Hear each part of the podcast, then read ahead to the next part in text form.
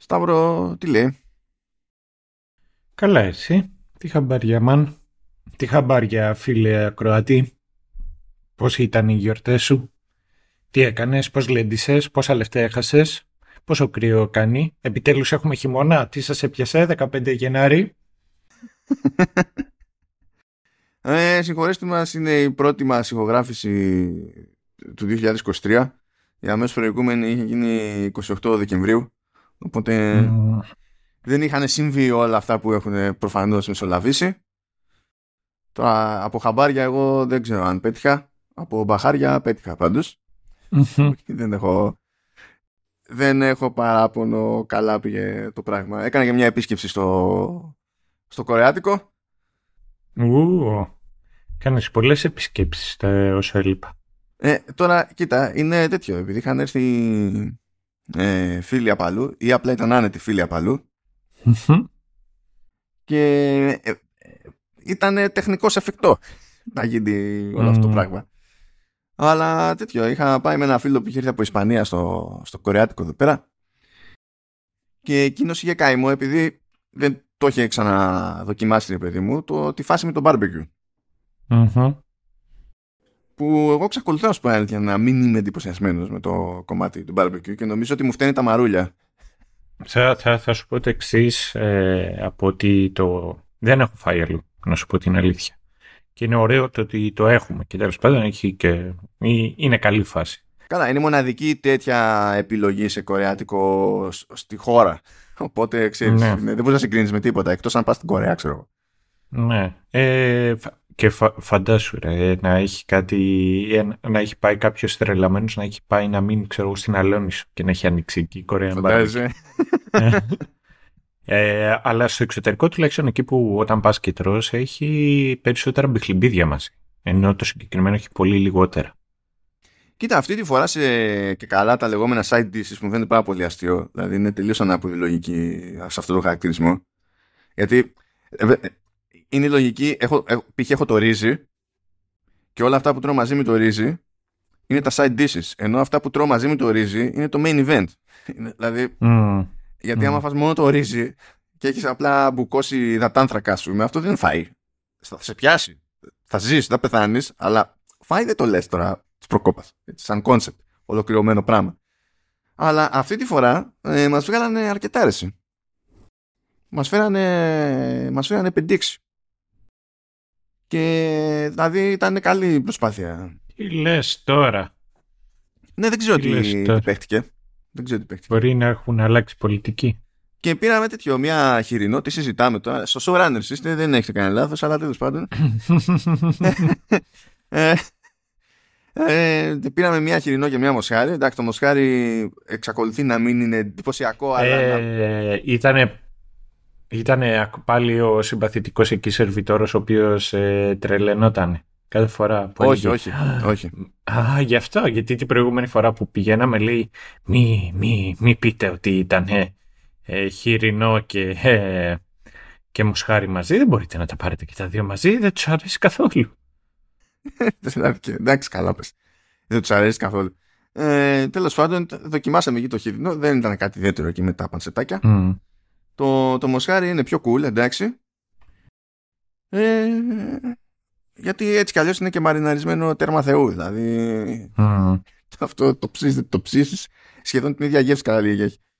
Ε, εν τω μεταξύ έχει πλάκα γιατί αυτό το seasoning που κάνουν βάζουν και στο kimchi είναι το κοντζουκάρου που είναι ουσιαστικά ξέρεις αυτό το σαν το μπούκοβ να το πω έτσι βλέχικα. Ε, και έχει πλάκα που έχω πάει και έχω αγοράσει και δεν είχε άλλη συσκευασία και παίζει να έχω, ξέρω εγώ, εδώ πέρα δίπλα στο γραφείο μου είναι το βλέπω, έχω μισό κιλό κοντζουκάρου, έχω μισό κιλό pepper flakes και τα, τα σπάει και δεν, έχει, και δεν έχω βρει τουλάχιστον μέχρι στιγμή, ξέρεις, μια συνταγή να την αλλάξω και να, να κάνω τέτοιες μαγνητιές. Μας έφερε στην πάντα, δεν θυμάμαι με ποιο, όχι πρέπει να μας το έφερε λόγω του, του barbecue βασικά. Ε, Α, δεν ξέρω πώ μας έφερε περισσότερα side dishes επειδή πήραμε δύο μερίδες barbecue. Δεν ξέρω αν παίζει κάτι τέτοιο. Αλλά τέλος πάντων, whatever. Ε, έσκασε εκεί πέρα ένα, ένα ταπεινό μπολάκι chunk και εντάξει, δηλαδή με, αφού δεν το τρίβα μέχρι στο τραπέζι για να φάω το τραπέζι. πάλι, πάλι καλά. Γιατί είναι ζημιά μεγάλη, είναι, Ναι. είναι, είναι, είναι καταστροφή. Τέλος πάντων. Ε, εντάξει, μπορεί να σας άνοιξε η όρεξη, δεν ξέρω. Αυτό είναι το Showrunners 58. Έχουμε κανονικό θέμα. Ορκιζόμαστε. Δεν είναι ψέμα ο τίτλος του επεισόδου που έχετε δει. Είναι αλήθεια. Να κάνω μια ερώτηση. Ε, πότε θα φτάσουμε την ηλικία του Ηλία για να τον καλέσουμε σε αντίστοιχο επεισόδιο; Τι πότε θα φτάσει.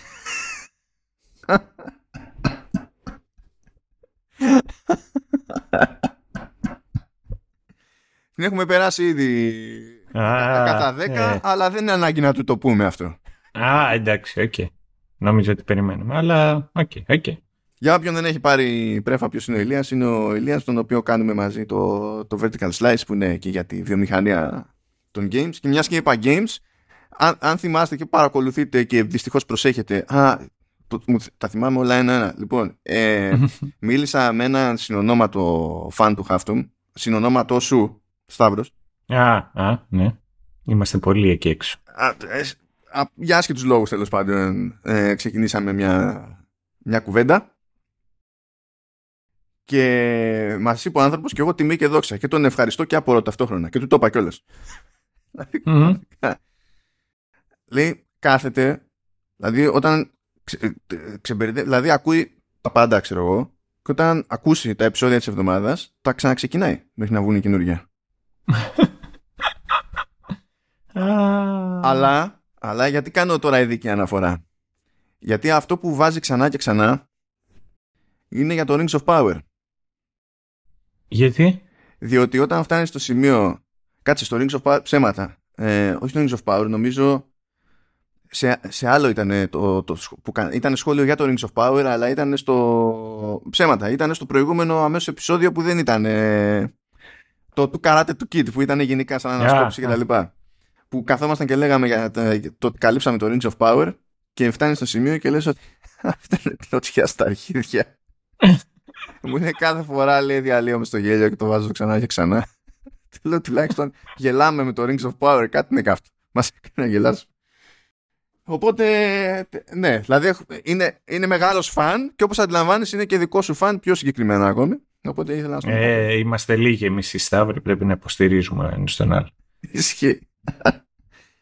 Και εγώ, άμα κάνω γιο, θα το πω Σταύρο. Α, ωραία. Να να αυξηθούμε.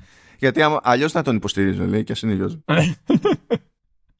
Ε, έχουμε πει πολλές φορές εδώ πέρα ότι από τότε που έσκασε και η Ελλάδα το Disney Plus έχουμε καταφέρει να μην καλύψουμε τίποτα Marvel. Και νιώθω ότι the joke's on me. Διότι γενικά εγώ παίζω ένα mobile game στα σοβαρά ανά πάση στιγμή. Δεν επιτρέπω στον εαυτό μου να καταπιαστεί με δεύτερο. Και ειδικά αν μιλάμε για free to play, δεν υπάρχει περίπτωση να καταπιαστώ με δεύτερο παράλληλα. Και συνήθως περνάει ένα διάστημα, κάπου συχαίνομαι ας πούμε, και το, το ξαφανίζω, delete, περνάει ένα άλλο διάστημα, βρίσκω κάτι άλλο και ξέρω εγώ, ok, για να σκοτώνω χρόνο. Λοιπόν, εδώ και. Πόσο είναι, πρέπει να είναι δύο μήνες, μπορεί να είναι και παραπάνω. Και εγώ είμαι με το Marvel Snap. Μμμ. Α, του φίλου μου, του Μπεν. Ναι, ναι, ναι. Που δεν είναι τυχαίο που με έχει κερδίσει αυτό το παιχνίδι, διότι η αγορά από τα αρνητικά που έχει να πει για το συγκεκριμένο free-to-play card butler ε, είναι ότι δεν έχει αρκετά επιθετικό monetization.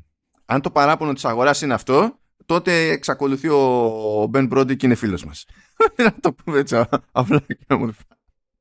Ο οποίος ήταν, ε, μπορώ να σου το πω, ήταν από τις μεγάλες και τις καλές φάτσες στο, στην Blizzard τότε που ήταν. Ναι, ναι, ναι. Έχει τύχει και τον είχα, τον είχα πετύχει σε μια Gamescom και Μμμ. ήταν και από τους πλέον συζητήσιμους. Δηλαδή, το, το κακό που έχουν πολλές εταιρείες και δει η Blizzard είναι ότι όταν σκάσει κάποιον για συνέντευξη, ας πούμε, είναι τόσο εκπαιδευμένοι με συγκεκριμένο στυλ που καταλήγουν και μιλάνε σαν αγκούρια. Είναι σαν να φοβούνται κάθε τους λέξη, ρε παιδί μου.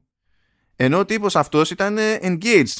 Δηλαδή, ενώ προφανώς θα, απο- θα αποκολουθήσει το company line, γιατί δεν είναι κανένας χαζός, ε, μπορούσε να το κάνει ε, αφήνοντας την εντύπωση ότι συζητάει σαν άνθρωπος.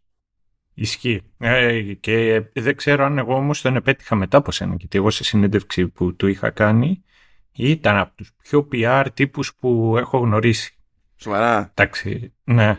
Ήταν, ήταν πολύ focus, ξέρετε, σε ανακοινώσεις και σε οτιδήποτε. Εμένα ήταν και, να πω να το Ήταν και τα παράπονά μου μπορώ να πω ε, στις συνεντεύξεις τις οποίες ε, έκανα το ότι βρε παιδί μου θέλω μερικές φορές να συζητήσω και κάποια άλλα πράγματα τα οποία δεν έχουν να κάνουν την ανακοίνωση γιατί μας σε, σε καλούν για συνέντευξη δεν πηγαίνεις εσύ όποτε θέλεις. Και προφανώς το θέμα και το οποίο θέλω να μιλήσουν είναι η καινούρια του ανακοίνωσης. Και ε, όταν αρχίζει εντάξει καταλαβαίνω ότι είναι και ως ένα σημείο και είναι polite να, να έχεις ετοιμάσει 30 ερωτήσεις οι οποίες να είναι άσχετες με την ανακοίνωση. Ε, εντάξει ναι αυτό να πεις. Αλλά ε, θυμάμαι που του είχα κάνει μία-δύο ερωτήσεις σχετικά με, τη, με το ευρύτερο approach το οποίο θα μπορούσαν να έχουν σαν, σαν παιχνίδι, σαν κατεύθυνση την οποία θα είχαν να κάνουν και τους είπα ότι ξέρεις αυτό οδηγεί σε αυτό και αυτό και αυτό και αυτό και λέει είναι κάτι το οποίο συζητάμε ε, καταλαβαίνουμε αυτό το οποίο λες, πολύ καλή ιδέα, θα, ρωτήσουμε, θα το συζητήσουμε και με την ομάδα. Και ξέρεις, κουνάει το κεφάλι έτσι θετικά σαν είναι το ε, ναι. αρνείται. Εντάξει. Και το έχει κάνει μια-δύο φορές και λέω what the fuck. Δεν έχει νόημα να θίγεις αυτά γιατί είναι μέρος του παιχνιδιού. Όχι, όχι. Ναι, mm. Δηλαδή εγώ απλά, απλά ε, είμαι ok αν ο άλλος δεν μου μιλάει σαν ρομπότ. Ναι, ναι, ναι. Είμαστε ok, το έχουμε. Um, και για να συνεχιστεί η τραγικότητα περί Marvel ε, παίζω ένα παιχνίδι τέλος πάντων για review λίγο καθυστερημένα γιατί δεν το είχα ακριβώς στο πρόγραμμα. Το οποίο είναι το, το, το Marvel's Midnight Sun. Midnight Suns. Mm. Και είναι, ε, δηλαδή, φυσικά και δεν θα αντέχω μετά να δω σειρά Marvel. δεν, είναι ότι γλιτώνω στην πραγματικότητα. Είναι απλά τον τρώω αλλιώς. Σιγά λοιπόν. Εγώ να πω ότι την, την αλήθεια μου από ότι οτιδήποτε έχω δει μέχρι στιγμής, αυτό το οποίο ίσως θα έχει περισσότερο Τζέρτσελ και θα, θα έλεγα όταν ερχόταν η ώρα, αν μα, μας καθόταν καλά και στο πρόγραμμα, ήταν μήπως κάναμε, ξέρω εγώ, Λόκι. Κοίτα, είναι θέμα χρόνου. Δηλαδή, κάποια στιγμή κάτι θα κάνουμε. Δεν μπορεί. Με τέτοιο output θα θέλουμε να κάνουμε. Δεν είναι. Α, και το, το σίγουρο είναι Daredevil όταν έρθει η ώρα. Ναι, γιατί θα παίξουμε με τη ζωούλα μας εκεί το, το φάτο. Αλλά δεν θα μπορέσουμε να κρατηθούμε, το ξέρω. Το ξέρω. Mm. Αλλά μεταξύ και το Midnight Suns είναι τέτοιο, δεν είναι το ίδιο πράγμα ακριβώς. Είναι, είναι strategy tactic, τύπου tactics περίπου. Αλλά παίζεται και αυτό με κάρτες. Mm. Αντί να επιλέγεις δηλαδή επιθέσεις από μενού που είναι το τυπικό ρε παιδί μου. Ε, έχει τέτοιο, έχει κάρτες, οπότε έχεις ένα deck. Ξέρεις, είναι λίγο τυχαίο το πόσο κάνει κάρτες και κάνεις εσύ τις μόντες σου. Και είναι κάρτες από εδώ, κάρτες από εκεί, Marvel από εδώ, Marvel από εκεί. Λέω καλά, εντάξει, okay, είναι. Κάποιος με κοροϊδεύει. Τέλος πάντων, είναι λίγο περίεργα. Anyway, ε, να ευλογήσουμε λίγο τα γένια μας στο μέτρο του δυνατού. Ναι, μ' αρέσει να όταν γίνεται αυτό. Για, για πάμε. Τα έχουμε που τα έχουμε να τα βλογάμε και λίγο. ε, που λέτε; Ε, έγινε απονομή των χρυσών σφαίρων. Αυτή έχει πολύ πλάκα γιατί πάντα νόμιζα ότι ήταν bullets, όχι globes. Ε, και δεν ξέρω πώς το κατάφερες αυτό, αλλά επειδή άκουγες χρυσές σφαίρες, χρυσές σφαίρες και λες σφαίρες, α, έτσι. Ναι, ναι, ναι, ναι. και φανταζόμουν το Steve Martin. Όχι, ε, Steve Martin, το Leslie Nielsen. Ποιος Steve Martin, λάθος σα προμάλεις. Ούψι. Λάθος. Καταλαβαίνω τον μπέρδεμα, έτσι. Ναι, ναι, το οπτικό ναι. της υπόθεσης, αλλά λάθος προμάλεις. Ε, είπαμε να δούμε τι, τι, τι μας έλαχε σε σχέση με το τι έχουμε καλύψει και το τι έχει παίξει εδώ πέρα. Το overlap δεν ήταν τεράστιο, αλλά δεν τα πήγαν και άσχημα. Ναι, νομίζω πέρυσι είχαμε καλύτερο. Ναι, ναι. Είχαμε καλύψει περισσότερα από αυτά που είχαν υποψηφιότητες και κέρδισαν κιόλας. Mm. Ε, αλλά κάτω το πάω λίγο ανάποδα εδώ πέρα. Τι λέει εδώ; Ε, supporting actor πήρε ο Paul Waterhauser στο Blackbird που είναι από Apple TV Plus. Δεν το έχουμε αγγίξει αυτό. Supporting actress πήρε η Stifler's Mom γνωστή και ως Jennifer Coolidge. στο, στο The White Lotus του, του HBO ε, το οποίο το έχω στα to-do αλλά δεν έχω αδειάσει. τώρα και στη μία και στην άλλη κατηγορία ε, δεν βλέπω υποψηφιότητα από κάτι που είχαμε καλύψει. Αν και βλέπω υποψηφιότητα από κάτι που είχα στις προτάσεις για να καλύψουμε αλλά δεν προλάβαμε να το... Ε, θα σου πω το εξής. Best Supporting Performance in a Limited Series ε, ήταν υποψήφιος ο F. Murray Abraham ο οποίος έφυγε από το Mythic Quest για να πάει να παίξει εκεί. Ε, ναι, ναι, σωστά. Σωστά. Οπότε μπορώ να πω ότι μάλλον του βγήκε. Είδα, είδα από ένα στιγμιότυπο. Καλά, αυτός είναι καλός τύπο γενικά. Ε, παρότι δεν είναι πρώτο όνομα, ξέρω εγώ, η πρώτη μούρη. Καλά, πλέον είναι και μεγάλος άνθρωπος. Αλλά ε, είχε, είχε πλάκα ένα στιγμιότυπο που ήταν φάση, ξέρεις, στο κόκκινο χαλί. Μπαίνουμε να πάρουμε θέσεις για τις χρυσές σφαίρες κτλ. Και, και προχωράει, ρε παιδί μου, το άτομο και το κραυγάζουνε από δίπλα του. Και ξέρεις, το αγνοεί του στυλ ότι αποκλείταν για μένα. Και σε κάποια φάση ακούει και το όνομά του και συνειδητοποιεί ότι σε το κραυγάζουν αυτόν. Και γυρνάει έκπληκτος, σκάει ένα χαμόγελο του στυλ. δεν το πιστεύω καν. και, και ενθουσιάζεται. Και ήταν μια πολύ, δηλαδή μου άρεσε πολύ αυτό σαν στιγμή. Δεδομένου ότι δεν περιμένει αυτός να το πούμε εμείς αν είναι σο ηθοποιός. Αυτός έχει δεκαετίες πίσω του, ας πούμε. Έτσι. Αλλά μέσα στο μυαλό του, ας πούμε, δεν έκανε ποτέ register ότι μπορεί να έχει fans. Μα είχε, είχε πλάκα αυτό. Ε, αυτό το οποίο έχει ενδιαφέρον, ενδιαφέρον τέλος πάντων, ο, ο τύπος είναι, έχει καταγωγή από τη Συρία. Και είναι κιόλας ε, από την τέτοια είναι στη Δυτική Συρία κοντά στο, στο Λίβανο. Εκεί έχουν μια ολόκληρη περιοχή η οποία έχει χριστιανούς και ο, ο παππούς του ήταν Ορθόδοξος, Greek Orthodox. Ναι, όλο αυτό δεν είναι ιδιαίτερα περίεργο βασικά, δηλαδή στέκει να έχει. Ο, ναι, αυτό από το Πατριαρχείο της Αντιόχειας, το οποίο έχει, ξέρεις, έτσι, ενδιαφέρον Τώρα πάλι supporting actor και actors αντίστοιχα σε series, όχι σε limited series ανθρώπινες και τα λοιπά. Tyler James Williams από Abbott Elementary, που το Abbott Elementary γενικά είναι του ABC, δεν ανοίξει κάποιο streaming service και είναι, ε, λένε mockumentary sitcom και νομίζω ότι μάζεψε τα περισσότερα φέτος. Ναι. Fun fact, ABC είναι της Disney. Δηλαδή δεν γλιτώνεις. Απλά δεν. Ε, supporting actors όμως πήρε η Julia Garner ε, για, το, για το ρόλο στο Ozark. Ναι, που να θυμίσουμε ότι η Garner είναι εκείνη που έκανε την Anna στο Inventing Anna. Από σπόντα δηλαδή mm. την έχουμε πιάσει μέχρι στιγμής.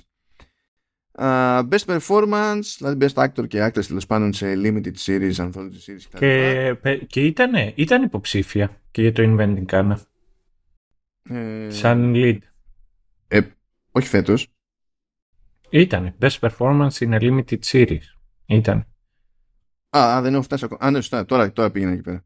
Ναι. Ε, το πήρε ο Evan Peters τέλος πάντων το, σε αυτή την κατηγορία ε, για, το, για το Dahmer Monster The Jeffrey Dahmer Story για το, μάλλον για το Monster The Jeffrey Dahmer Story στο ρόλο του Dahmer ήταν ο Evan Peters έλεγα και πριν ξεκινήσουμε με τον, να γράφουμε με τον Σταύρο ότι μπορεί να μην αντέχω άλλο Ryan Murphy αλλά ό,τι και να κερδίζει ο Evan Peters εμένα με βρίσκει σύμφωνο ναι, ισχύει.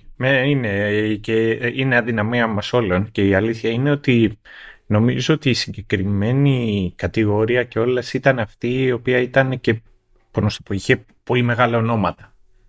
Δηλαδή ε, αυτή και μετά και Best Performance in Television Series Musical or Comedy. Αυτά τα δύο.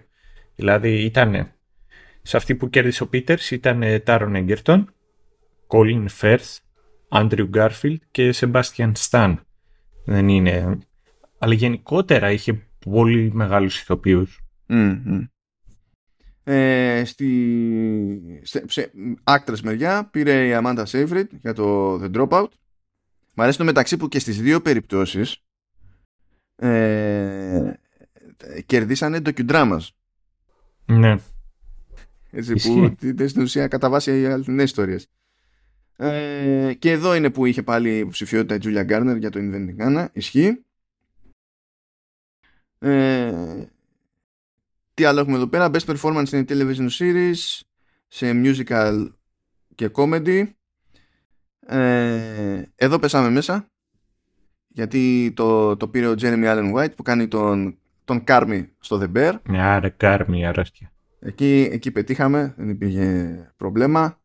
Ε, actress στην κατηγορία ε, Quinta Brunson για το Abbott Elementary. Πάλι ABC, πάλι, πάλι Disney. Ε, και Best Performance είναι Television Series για drama. Τι, τι έχουμε εδώ πέρα; Έχουμε Kevin Costner για το Yellowstone το οποίο δεν είναι τόσο κουφό όσο ενδεχομένως ακούγεται. Είχε πάρει υποψηφιότητα ο Diego Luna για το Andor, ε. Ναι. Εντάξει, αυτό μου φαίνεται λίγο, λίγο too much effort. Γιατί τώρα εναλλακτικά, δηλαδή ο Kevin Kevin Costner στο Yellow- το Yellowstone παιδιά είναι καλό. Ε, έχει τον Jeff Bridges στο The Old Man που το έχουμε συζητήσει εδώ πέρα, δεν το έχουμε καλύψει ακόμα, αλλά το έχουμε συζητήσει γιατί είναι από τους δημιουργούς του, ε, του, του Black Sails. Και έχουμε Ναι. ένα καημό εκεί πέρα.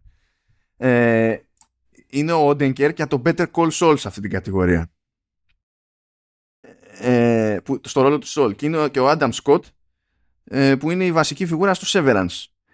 Ε, δηλαδή είναι ήδη εξοργιστικό που δεν το πήρε ο Odenkirk. Έστω να, πά- για, μόνο και Ισχύει. μόνο επειδή δεν έχει πάρει ποτέ τίποτα το Better Call Saul και είναι από μόνο του προσβολή αυτό. Είναι εξοργιστικό ήδη. Δεν έστεκε σε κανένα σύμπαν να το, ε, να το πάρει ο Ντίγου Λούνα. Σε τέτοιο γκρουπάκι. Δηλαδή δεν βγαίνει. Ισχύει. Ισχύει και είναι κρίμα για το Better Call Saul, διότι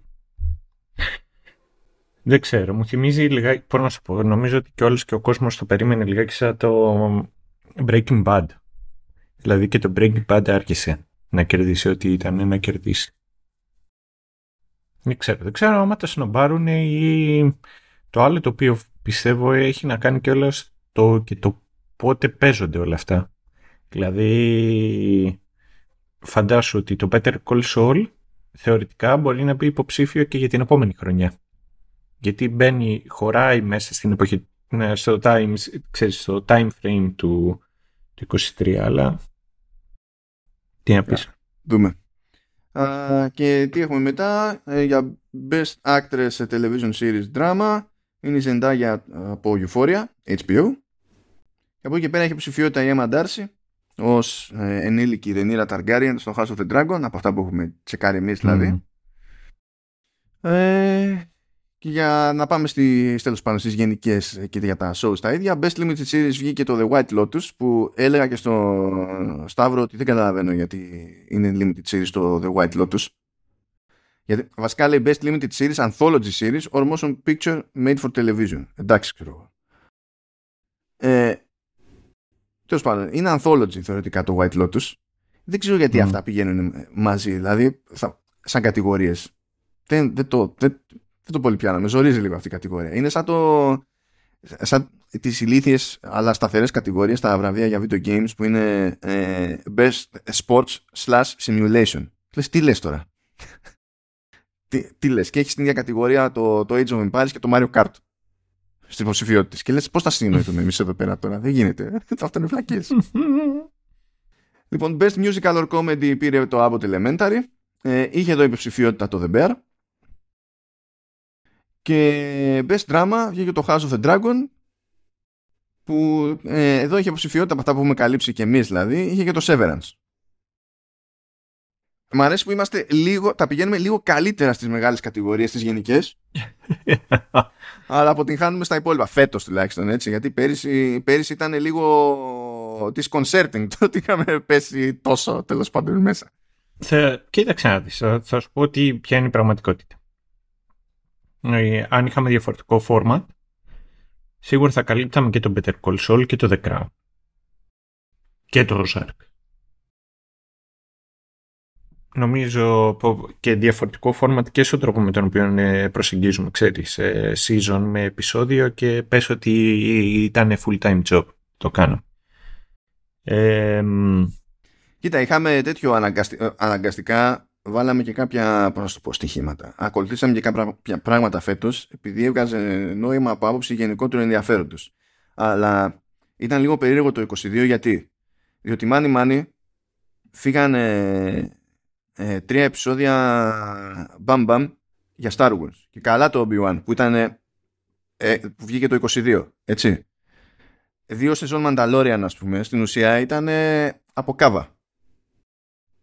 Τεχνικός. δηλαδή δεν καλύφθηκαν το 22 επειδή ήταν τότε φρέσκα, καλύφθηκαν επειδή τότε ήσαν με κανονική διανομή στην Ελλάδα.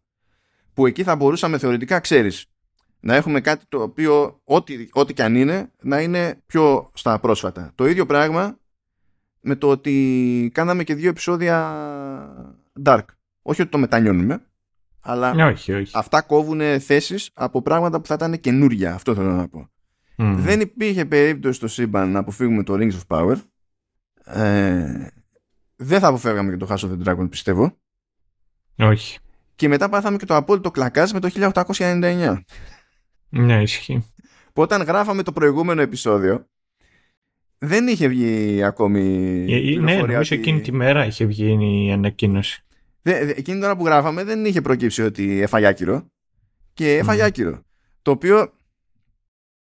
Αυτό με κούφανε λίγο να σου πω αλήθεια. Από ποια άποψη; Δεν δηλώσαμε φαν της πρώτης σεζόν. Θεωρήσαμε ότι ήταν ε, ε, κατά βάση προβληματική, όσο, παρότι καλοφτιαγμένη τέλος πάντων κτλ. Και, και ότι αν υπήρχε ελπίδα γενικότερη θα φαινόταν στο επόμενο βήμα. Αλλά ε, έπιασε νούμερα και βγήκε νούμερο ένα στο top 10 του Netflix ας πούμε σε δεκάδες χώρες. Νομίζω αυτό το οποίο παίχτηκε σε συγκεκριμένη περίπτωση ήταν ότι δεν είχε αρκετά ψηλό finisher rate. Αυτό δεν μπορώ να το ξέρω γιατί δεν τα λέει αυτά η Netflix. Ναι. Οπότε πιάστα εγώ και κούρευσα. Αλλά ναι, τέλος πάντων. Weird. Weird. Anyway. Um, ξέρω εγώ να πάμε λίγο εντός θέματος. ε, θα βάλεις τα, τα links για ποιον ενδιαφέρεται.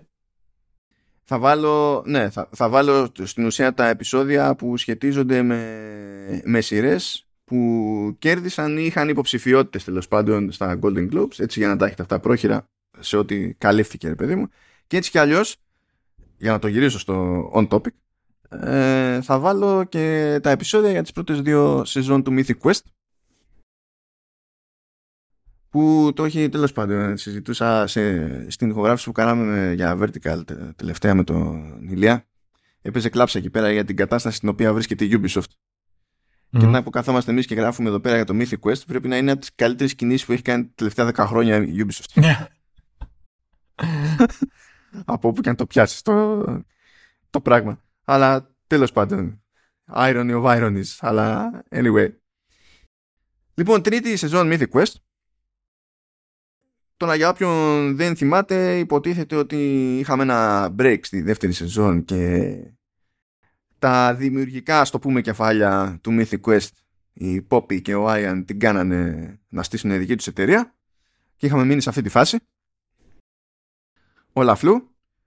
Ε, και φυσικά στην τρίτη σεζόν θα βλέπαμε πώς υποτίθεται ότι προσπαθεί να λειτουργήσει αυτό το πράγμα, τι σημαίνει ε, το ότι το Mythic Quest τρέχει πλέον χωρίς αυτούς τους δύο ε, και πάνω σε αυτά θα πατούσαν φυσικά και ένα μάτσο άλλα side stories για να, για να πούνε πράγματα. Το... Ε, έχουν βαφτίσει την εταιρεία τέλος πάντων αυτοί οι δύο Ian και Poppy Green Pop. Από το Ian Grim και το Poppy. Δεν θυμά, ξέχασα το επώνυμο με τη μία. Lee. Ε, ωραία, Poppy Lee. Θα μου πεις ναι, ποιες θα ήταν δηλαδή στοίχημα να βάζα κατά πάσα πιθανότητα θα κέρδιζα. Αλλά τέλος πάντων.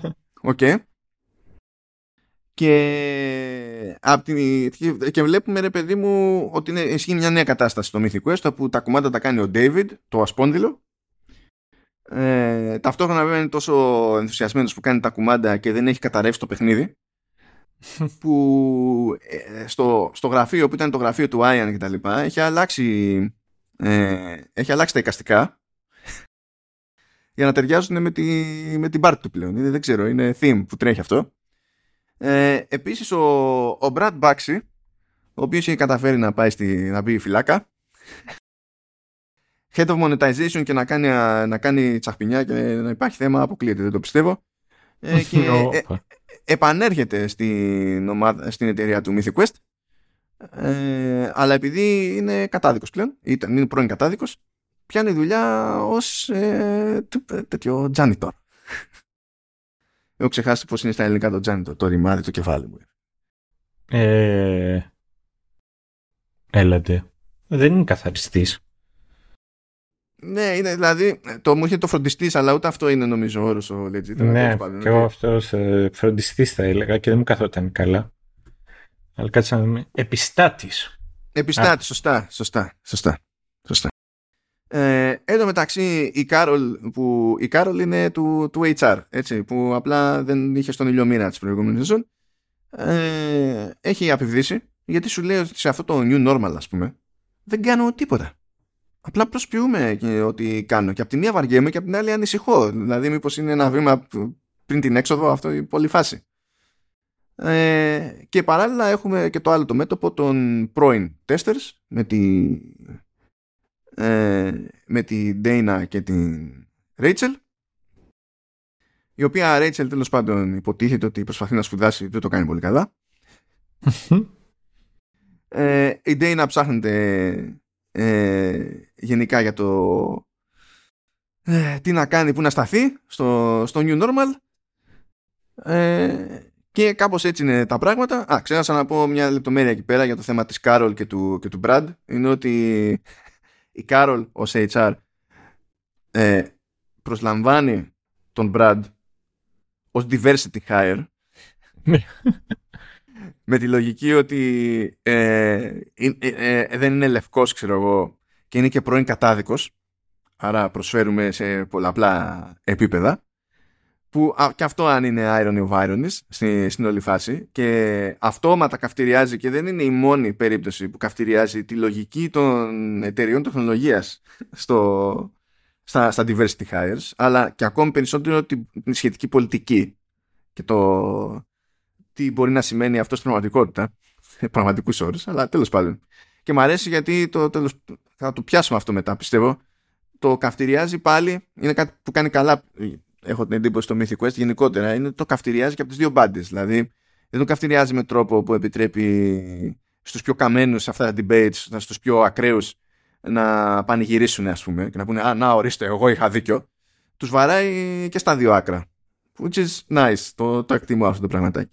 Τέλος πάντων, ε, έχει πλάκα σε αυτό το στάδιο γιατί στην ουσία μιλάμε για το setup, είναι το πρώτο επεισόδιο της τρίτης σεζόν ε, συνειδητοποιούμε ψηλοξαφνικά ότι η Green Pop είναι στο ίδιο κτίριο με την εταιρεία του, του Mythic Quest. Το οποίο φαίνεται ηλίθιο και αστείο, αλλά δεν είναι τόσο ηλίθιο και αστείο, διότι γενικά αυτή η σειρά έχει μια αιμονή με την πραγματικότητα του game development στο Montreal. Ναι. Στο Montreal είναι να παίζει μια μπάντα που το δύσκολο είναι να πετύχεις κάποιον που να μην είναι game developer. Ε, και υπάρχει πολύς ανταγωνισμός εκεί πέρα ε, στις προσλήψεις που ανεβάζει τους μισθούς παντού διότι υπάρχουν τόσα πολλά μεγάλα στούντιο στημένα εκεί πέρα που άμα είσαι game developer με μια αρχή εμπειρία δεν μπορείς να μείνεις χωρίς δουλειά. Δεν βγαίνει δεν στέκει, δεν μπαίνει δεν υπάρχει το περιθώριο. Και υποτίθεται ότι τέλος πάντων προσπαθούν να πουλήσουν το παιχνίδι της ε, της Poppy που εκείνη υποτίθεται έχει αναλάβει το concept αλλά πάλι τραβάει το κουπί στο τεχνικό και ο ρόλος του Ian υποτίθεται ότι είναι πιο πολύ στο, στο evangelism το λεγόμενο, το σπρώξιμο, το PR και τα λοιπά. Και big ideas και τα συνάφη. Και σκάνε κάτι προσφορές στην αρχή όλες φαίνονται τεράστιες. Μιλάμε για εκατομμύρια, έτσι, το οποίο είναι ευτυχία για developers έτσι, και σκάσουν με τέτοια από το πουθενά, ας πούμε, και είναι δυόμισι άνθρωποι. Mm. Ε, και τη μία θέλει να ρίξει άκυρο, άκυρο ο Άιαν, δεν θέλει να ρίξει άκυρο η Πόπη. Ε, το, το ξανασκέφτεται ο Άιαν, ξεκινάνε τέλος πάντων, τρώνε κάτι, αρχίζουν και ρίχνουν άκυρα δεξιά και αριστερά. ανεβαίνουν οι προσφορές, τους δίνουν περισσότερα λεφτά, δίνουν και άλλα άκυρα. Είχε πάρει φορά υπόπη από εκεί που δεν μπορούσε να δώσει άκυρο στην, στην πρώτη προσφορά για 20 εκατομμύρια, ξέρω εγώ. Μετά ε, έφαγε άκυρο στα 20, έριξε άκυρο και στα 40. δεν ξέρω, το είχε πάρει, είχε πάρει φόρα. Δεν ξέρω τι παίζει εκεί πέρα. Και βρισκόμαστε τέλος πάντων περίπου σε αυτή τη φάση και περιμένουμε να δούμε πώς θα σκάσουν όλα αυτά τα πράγματα το καθένας από τη μπάντα του και αφού βάλουμε αυτό στην άκρη νομίζω μπορούμε casually να κάνουμε έτσι το γενικό σχόλιο χωρίς spoilers mm. πριν πάρουμε πιο legit φόρα για τα πράγματα. Είμαι περίεργος να δω τι θα πει Σταύρο για να δω αν θα είμαστε και σε αυτή τη σεζόν αυτή τη σειράς στο ίδιο μήκος κύματος ή όχι. Ναι.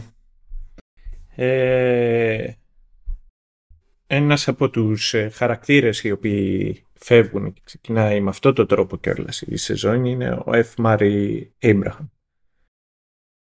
Ε, και για να πω την αλήθεια η, η απουσία του μου, μου στήχησε.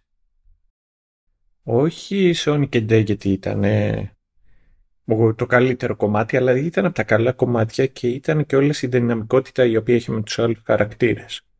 Επειδή ήταν, ήταν στημένος να, να είναι το χάσμα των γενναίων, αλλά ταυτόχρονα δεν είχε πολλά, δεν είχε πολλά lines, ας πούμε. Ήταν, εξ αρχής ήταν σχετικά περιφερειακός, με εξαίρεση βέβαια τη, το ειδικό επεισόδιο της δεύτερης σεζόν που εκεί δεν ήταν καθόλου περιφερειακός. Τώρα το Mythic Quest, Mythic Quest, ξέρεις, εμείς το καλύπτουμε κιόλας και γουστάρουμε και για ένα λόγο παραπάνω επειδή έχει να κάνει με τη βιομηχανία του gaming, με MMO, με, με πράγματα τα οποία τα πιάνουμε και μας γεμίζουν διότι λίγο έως πολύ είχαμε και inside info. Δηλαδή ξέραμε το τι γινόταν. Και αυτό ήταν κάτι το οποίο μας κάνει και να γουστάρουμε. Αλλά η truly says something όταν τα καλύτερα επεισόδια ενός show είναι βασικά επεισόδια τα οποία είναι από κάποιο άλλο show. Ε, και λίγο έως πολύ δεν ε, δείχνουν ε, ολόκληρο το main cast. Και σε, αυτό το, και σε αυτή τη σεζόν είχαμε ένα τέτοιο επεισόδιο αλλά αυτό το επεισόδιο δεν ήταν το ίδιο δυνατό όπως ήταν τα δύο προηγούμενα. Και, το, και της δεύτερης σεζόν ήταν δυνατό, αλλά το, πρώτο, το Dark Quiet Death είναι από τα αγαπημένα μου επεισόδια στην τηλεόραση period. Ναι, εκείνο δεν, δεν, δεν υπάρχει. Α, α, όποιος, αν μας έχετε παρακολουθήσει, ε, όταν καλύψαμε την πρώτη σεζόν, είπαμε ελπίζουμε να μην προσπαθήσουν να το κάνουν top αυτό, διότι δεν είναι απλή υπόθεση να το κάνουν top αυτό. Το προσπάθησαν στη δεύτερη, δεν τα πήγαν άσχημα, απλά δεν το έκαναν top. Δεν το ξεπέρασαν εκείνο. Αλλά ήταν πολύ καλή η προσπάθεια που κάνανε στη δεύτερη σεζόν θα συμφωνήσω εδώ με τον Σταύρο ότι στη τρίτη σεζόν κάνανε πάλι προσπάθεια. Δεν θα την πω άσχημη, αλλά πάλι ήταν, δεν, δεν ήταν βελτίωση. Πήγε πιο κάτω. Εγώ να σου πω την αλήθεια μου άρεσε, ήταν από τα, ξέρεις, από τα unique επεισόδια της κάθε σεζόν ήταν το πιο αδύναμο. Αλλά νομίζω κιόλας και η τρίτη σεζόν του Mythic Quest ήταν η πιο αδύναμη. Πιάσανε το concept των δύο, των δύο στούντιο ήταν ωραίο και έξυπνο και νιώθω ότι δεν το χρησιμοποιήσανε αρκετά. Ε, στα μέρη του το οποίο αφήσαμε τους χαρακτήρες στο τέλος της πρώτης σεζόν και τους πιάνουμε της δεύτερης σεζόν και τους πιάνουμε τώρα στην τρίτη το ταξίδι τους δεν ξέρω πώς να νιώσω και μετά έχω την εντύπωση ότι μερικές φορές το, το show επικεντρώνεται σε λάθος χαρακτήρες. Οι δύο τέστερς που τώρα πήραν μεγαλύτερο ρόλο νιώθω ότι... Ε, σε ποιους τέστερς ανα, αναφέρεσαι, γιατί έχουμε δύο σετ στους, και, στους παλιούς, στους παλιούς, γιατί τους καινούριους να σου πω τους συμπάθησα λίγα ένα κομμάτι. Στην Ντέινα και στην... Ε, πώς είναι λένε την, τη Ρέιτσελ. Ε, η Ρέιτσελ με ενοχλεί in general. Δεν είναι τυχαίο που ε, μου τη συμπαθούσα όταν ήταν, ξέρεις, το αντίβαρο στο Unlock Bottom στις προηγούμενες σεζόν. Ε, και μετά αυτό το οποίο μου, μου έκανε να είναι λιγάκι off ήταν το ότι ξέρεις, πολλές φορές ε, οι, οι writers επικεντρώνονται στα στοιχεία τα οποία κάνουν τους χαρακτήρες τους αστείους αλλά έχω την εντύπωση και νιώθω σε ένα σημείο ότι ειδικά η Poppy έγινε πρακτικά γελιογραφία του ίδιου της του χαρακτήρα. Δεν ήταν από τη σεζόν τις οποίες ξέρεις έκανα κολοτούμπες και τα λοιπά.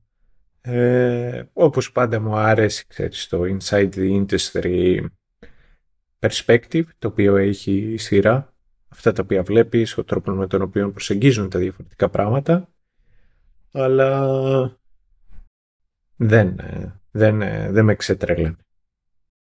Ε, θα συμφωνήσω. Θεωρώ ότι η συγκεκριμένη σεζόν είναι η πιο αδύναμη. Ε, χωρίς να φτάνω στο σημείο να θεωρώ πλέον το Mythic Quest ε, δεν, έχει, δεν έχει ενδιαφέρον. Αλλά το ζήτημά μου με αυτή την τρίτη σεζόν είναι ποιο, τι θεωρεί το ίδιο ότι είναι το, το ενδιαφέρον. Ε, πριν που έλεγα τα βασικά του πρώτου επεισοδίου τέλος πάντων ε, και εξήγησα την όλη φάση με το Μοντρεάλ που υποτίθεται ότι και, ε, και οι πραγματικοί διοκτήτες του στούντιο αυτού είναι στο Μοντρεάλ και κάθε φορά ο David λέει θα μιλήσω με τα αφεντικά στο Μοντρεάλ, θα μιλήσω με τα αφεντικά στο Μοντρεάλ. Δεν είναι τυχαίες αυτές οι αναφορές καθόλου. Και δεν είναι απλά αυτό αναφορές της Ubisoft. Γιατί η Ubisoft έχει έδρα στη Γαλλία, παρότι τα μεγαλύτερα της στούντιο είναι στο, στο Καναδά και δει στο Μοντρεάλ και το Quebec. Ε, δεν είναι απλά για να μας θυμίζει η Ubisoft. Ίσα ίσα που συνήθως όταν πηγαίνει και αλλάζει σκηνές τελείως, αλλάζει περιβάλλον η σειρά, συνήθως έχει κάποια CGI που είναι ή δεν είναι από κάποιο πραγματικό παιχνίδι. Στις πρώτες δύο σεζόν, ας πούμε, ήταν πιο συνήθω αναφορές σε, σε προϊόντα της Ubisoft, ενώ αυτή τη φορά δεν προσπαθήσαν να κάνουν. Δεν είναι δηλαδή ότι προσπαθεί η Ubisoft. Αλλά τώρα, για να εκτιμήσει κάποιος αυτή τη φάση με το ότι είναι στο ίδιο κτίριο πρέπει να έχει μια τέτοιου είδους αντίληψη για τη βιομηχανία. Οι πιθανότητες ένας περαστικός gamer κιόλας. έτσι όχι μη gamer, περαστικός gamer να έχει νοιαστεί αρκετά ώστε να συγκρατήσει στον εγκέφαλό την πληροφορία ποια είναι η εργασιακή πραγματικότητα για τους game developers στο Montreal. Είναι πολύ χαμηλή ρε παιδί μου είναι πολύ χαμηλή. Δηλαδή εγώ και εσύ μπορούμε να το εκτιμήσουμε αυτό το πράγμα. Αλλά νομίζω ότι αυτή η σεζόν κάνει το περίεργο και ρίχνει το βάρος της αρκετά συχνά σε τέτοιου είδους references που όσο cool και να είναι δεν μπορούν αυτά κατ' εμέ να είναι τα στηρίγματα της σειράς. Δηλαδή θέλει μια ισορροπία, τέλος πάντων αυτό είναι, αυτό είναι δύσκολο από μόνο του, αλλά τις προηγούμενες δύο σεζόν πιστεύω το είχαν κάνει καλύτερα. Θε, θέλει προσέγγιση Pixar από την άποψη ότι θα πάει να το δει το παιδάκι και το παιδάκι θα βγάλει κάποια πράγματα από την ταινία θα το, θα το δει ο ενήλικας και θα βγάλει κάποια άλλα πράγματα από την ταινία ο ενήλικας. Και θα είναι και οι δύο ευχαριστημένοι. Γιατί λειτουργεί σε διαφορετικά επίπεδα. Κανένα επίπεδο δεν είναι κακό από μόνο του, αλλά η μαεστρία είναι στο κόμπο. Και οπότε θα συμφωνήσω λοιπόν ότι ήταν, ήταν πτώση η τρίτη σεζόν για το, για το Mythic Quest και τέλος πάντων προχωρώντας θα προσπαθήσω να εξηγήσω έτσι για το βίτσιο της υπόθεσης διάφορες αναφορές στο, στην πραγματικότητα του, του game development ε, ώστε ακόμα και αν είσαι πιο περαστική τουλάχιστον να πείτε ότι σε δεύτερο χρόνο κατανοήσατε κάποια πράγματα αλλιώς. Αν και δεν νομίζω ότι αυτό θα αλλάξει την εντύπωση που μπορεί να έχετε για τη συγκεκριμένη σεζόν μπορεί απλά να αλλάξει το επίπεδο της κατανόησης μέχρι, mm. μέχρι εκεί. Τυχαίνει να έχετε πέσει αρκετά κατάλληλους για την περίσταση. Οπότε, ναι, ναι. Α, δεν έχω να πω κάτι για soundtrack, διότι αυτή η σεζόν παίζει να μην είχε και σχεδόν ποτέ μουσική, αν θυμάμαι καλά. Μόνο στα CGI είχε εκεί κάτι πέντε νότες τη φορά. Δεν έχει βγει ναι, καν soundtrack. Και όταν είχε βγει soundtrack την περασμένη φορά, δεν είχαν βγάλει για την πρώτη σεζόν. Και όταν βγήκε η δεύτερη σεζόν, βγάλανε ένα άλμπουμ μαζί για τις δύο. Οπότε τι να πω και τι να κάνω εγώ τώρα εδώ πέρα. Ε, δηλαδή δεν υπάρχει καν playlist να στήσω, κάτι να ακούσω, δεν υπάρχει τίποτα. Οπότε μπορούμε να τραβήξουμε γραμμή και να αρχίσουμε να δίνουμε πόνο με spoilers. Τι λες; Ναι, ναι. Ε, το μοναδικό εμένα που μου άρεσε ήταν κάποια στιγμή και στο ιδιαίτερο επεισόδιο το ένα τραγούδι που έπαιζε, αλλά δεν, δεν το συγκράτησα καν. Για να σου πω το, το τίτλο. Ήταν, ξέρεις, το μοναδικό κομμάτι από μουσική το οποίο μου έμεινε. Ε, α, ε, να θυμίσω κάτι τέτοιο που προέκυψε, νομίζω δεν το σχολιάσαμε εδώ. Ε, θα σκάσει spin-off του Mythic Quest που θα έχει και χαρακτήρες από το κανονικό, ας το πούμε έτσι αλλά η λογική εκείνης της σειράς θα είναι διαφορετική αντί να είναι σαν series, series τέλος πάντων ε, μπορεί να είναι πιο πολύ σαν spin-off με ειδικού τύπου επεισόδια σαν και αυτά τα μεμονωμένα που γίνονται συνήθως ένα τη φορά, ένα, ένα ανασεζόν. Ναι. Αυτό τώρα ή θα αφήσει ιστορία ή θα είναι βατερλό. Ναι, ισχύει. Ναι, ναι, ναι. ναι. Ε, όχι, όχι, όχι. Θα συμφωνήσω 100%. Ε, αλλά ταυτόχρονα το ότι γίνεται αυτή η προσπάθεια με χαροποιεί λίγο από την άποψη ότι φαίνεται γιατί τώρα σε υπηρεσίες τέτοιες δεν σου δίνει καν στατιστικά στα αλήθεια δηλαδή δεν σου δίνουν άλλη και άλλη απλά να σου δώσει στατιστικά δεν υπάρχει το concept δεν, δεν ενδιαφέρεται έχει πάρει ανανέωση και για τέταρτη σεζόν το ίδιο το Mythic Quest. Και είναι να σκάσει προφανέστατα και το, και το, και το spin-off. Που, που, που κάτσα να θυμηθώ τώρα πώς λέγεται το, το, το ρημάδι το spin-off. Uh, τιν, τιν, θα λέγεται Mere Mortals θα λέγεται Mere Mortals. Και θα δούμε τι θα παιχτεί εκεί πέρα. Υποτίθεται ότι το επίσημο Blurb είναι το πώς τα games αγγίζουν τέλος πάντων με κάποιο τρόπο τη ζωή του καθενός κτλ. Οπότε φαντάζομαι ότι θα είναι στο πιο προσωπικό επίπεδο, ρε παιδί μου. Αλλά αυγατίζει αυτό το, το πράγμα. Τέλος πάντων. Ε, αλλά ναι. Το έχουμε για spoilers. Το έχουμε. Let's πάμε. Let's πάμε. Λοιπόν, δεύτερο ε, επεισοδιάκι, ο Ιαν ψάχνεται εκεί πέρα να σκεφτεί κάποια υπερηδέα, τρώει ένα σήμα ότι θέλει το παιχνίδι της Poppy στο, στο Metaverse. Αυτόματο αστείο. ε, είναι... ναι, να πω την αλήθεια, επειδή καταπιάνει δύο βασικά θέματα, το Metaverse και τα NFTs, ε, έχεις και εσύ την εντύπωση ότι τα έπιασε με ένα σχετικά, ξέρεις, ε, θετικό φως. Δηλαδή ότι τα αντιμετώπισε σχετικά θετικά από ό,τι περίμενε. Ε, το, δεν μου μείνει αυτή η εντύπωση. Νομίζω ότι για το Metaverse δεν λέει σχεδόν τίποτα, το οποίο ε, μπορεί να το θεωρήσει κάποιος υπεκφυγή, αλλά ταυτόχρονα άμα βρεις και εσύ κάποιον που θα σου πει με, με, με σιγουριά τι υποτίθεται ότι είναι το Metaverse, γιατί υπάρχουν ο, ο, ο καθένας δίνει τον ορισμό του με βάση το από ποιον προσπαθεί να πάρει λεφτά. Και στην πράξη ακόμη ever έτσι, δεν ισχύει τίποτα. Οπότε είμαστε στο γάμο του Καραγκιόζη φύγαμε από το concept το Metaverse θα είναι ο συνδετικός ιστός μεταξύ κάθε εικονικού κόσμου που υπάρχει είτε είναι παιχνίδι είτε δεν είναι παιχνίδι είτε δεν ξέρω και εγώ τι. Φτάσαμε στο να βγαίνει το κάθε παιχνίδι ε, και να λέει ότι ε, έφτιαξα το δικό μου Metaverse ναι μπράβο Είσαι online game. Μπράβο. Είσαι, έχεις το δικό σου instance. Ναι. Είσαι ο καλύτερος. ειδικά, ειδικά σε φάση κιόλας που έχει μέσα το μέτα. Αυτή ήταν η λογική. Το μέτα, το ότι βρε παιδί μου είναι φτιαγμένο το, το να κουμπάει διαφορετικά πράγματα και να τα φέρνει εκεί μαζί. Είναι σαν melting pot. Γενικά μπουρδες. Αυτό που, που λένε συχνά ότι φαντάσου, ξέρω εγώ, να σου ανήκει κάτι, ένα αντικείμενο που αυτό συνδέεται και με τα NFTs σε ένα παιχνίδι, ξέρω εγώ, και να μπορείς να το μεταφέρεις σε ένα άλλο παιχνίδι. Θα πεις φιλαράκι, εσύ φαντάζεσαι ότι όλα τα παιχνίδια έχουν το ίδιο art design και απλά θα παίρνεις ένα αντικείμενο και το κουμπώνεις σε ένα άσχετο παιχνίδι. Ε, και καλά το κουμπώνεις σε ένα άσχετο παιχνίδι και είναι ξέμπαρκο το design του ενός και του άλλου, έτσι και δεν κολλάνε. Ωραία αυτό το αντικείμενο κάνει κάτι, διότι αν δεν είναι απλά cosmetic και κάνει οτιδήποτε, το να μεταφέρεις κάτι που πηγαίνει πακέτο με μηχανισμό σε άλλο παιχνίδι μπορεί να διαλύσει το, το παιχνίδι προορισμό.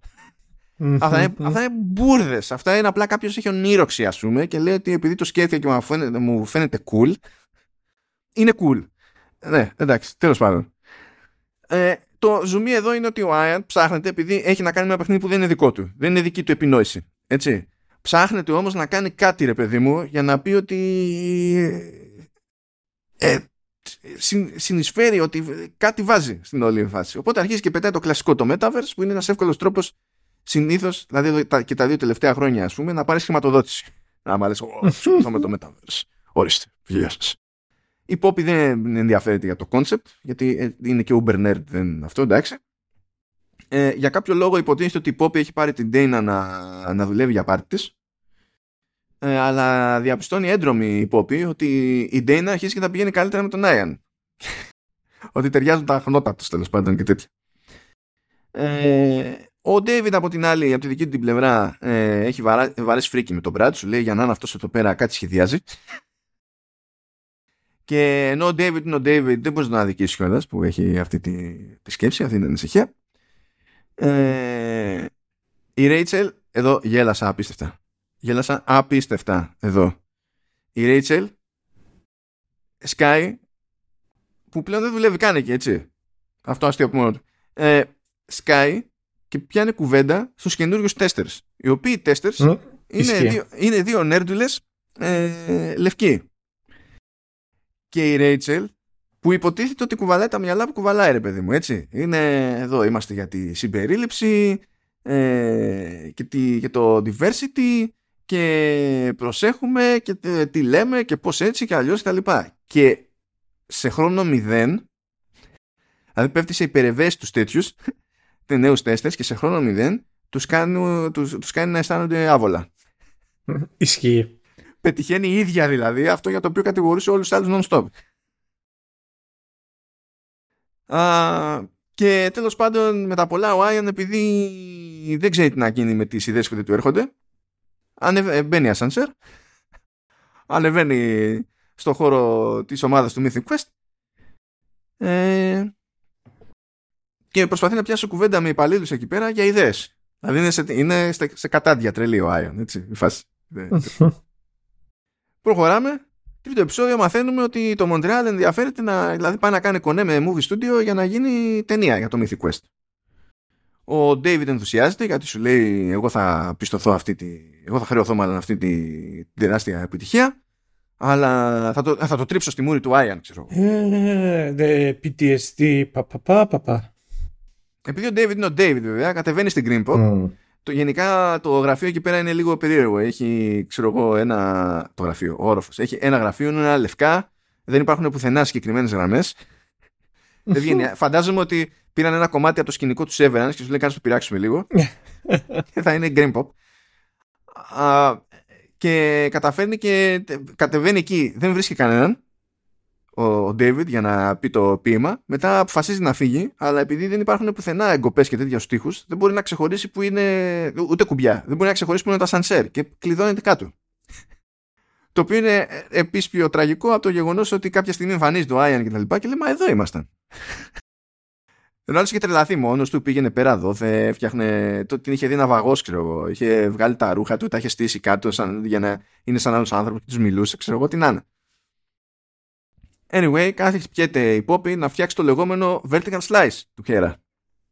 Το vertical slice, παιδιά, για όποιον δεν γνωρίζει. Είναι podcast του Χαυτό. Ε, ναι, φυσικά είναι αυτό. Πρώτα απ' όλα είναι αυτό. από, εκεί, από, μας, από εκεί μας έκλειψαν οι game developers. Ναι. Ε, vertical slice υποτίθεται ότι είναι ε, μια συμπυκνωμένη αλλά κατά το δυνατό καλοφτιαγμένη ε, εκδοχή του, του παιχνιδιού που προσπαθεί να συνδυάσει ε, σε ένα μικρό μέρος τέλος πάντων τις σημαντικότερες ιδέες με τρόπο λειτουργικό ε, για να αποδείξει ο developer τέλος πάντων ότι ξέρει τι του γίνεται σε πρώτη φάση αλλά να έχει και κάτι να βάλει στα χέρια των πιθανών επενδυτών, εκδοτών κτλ για να το αξιολογήσουν ευκολότερα και να δουν αν θα συνεχίσουν να το στηρίζουν, αν θα πέσει πιο σοβαρή χρηματοδότηση κτλ.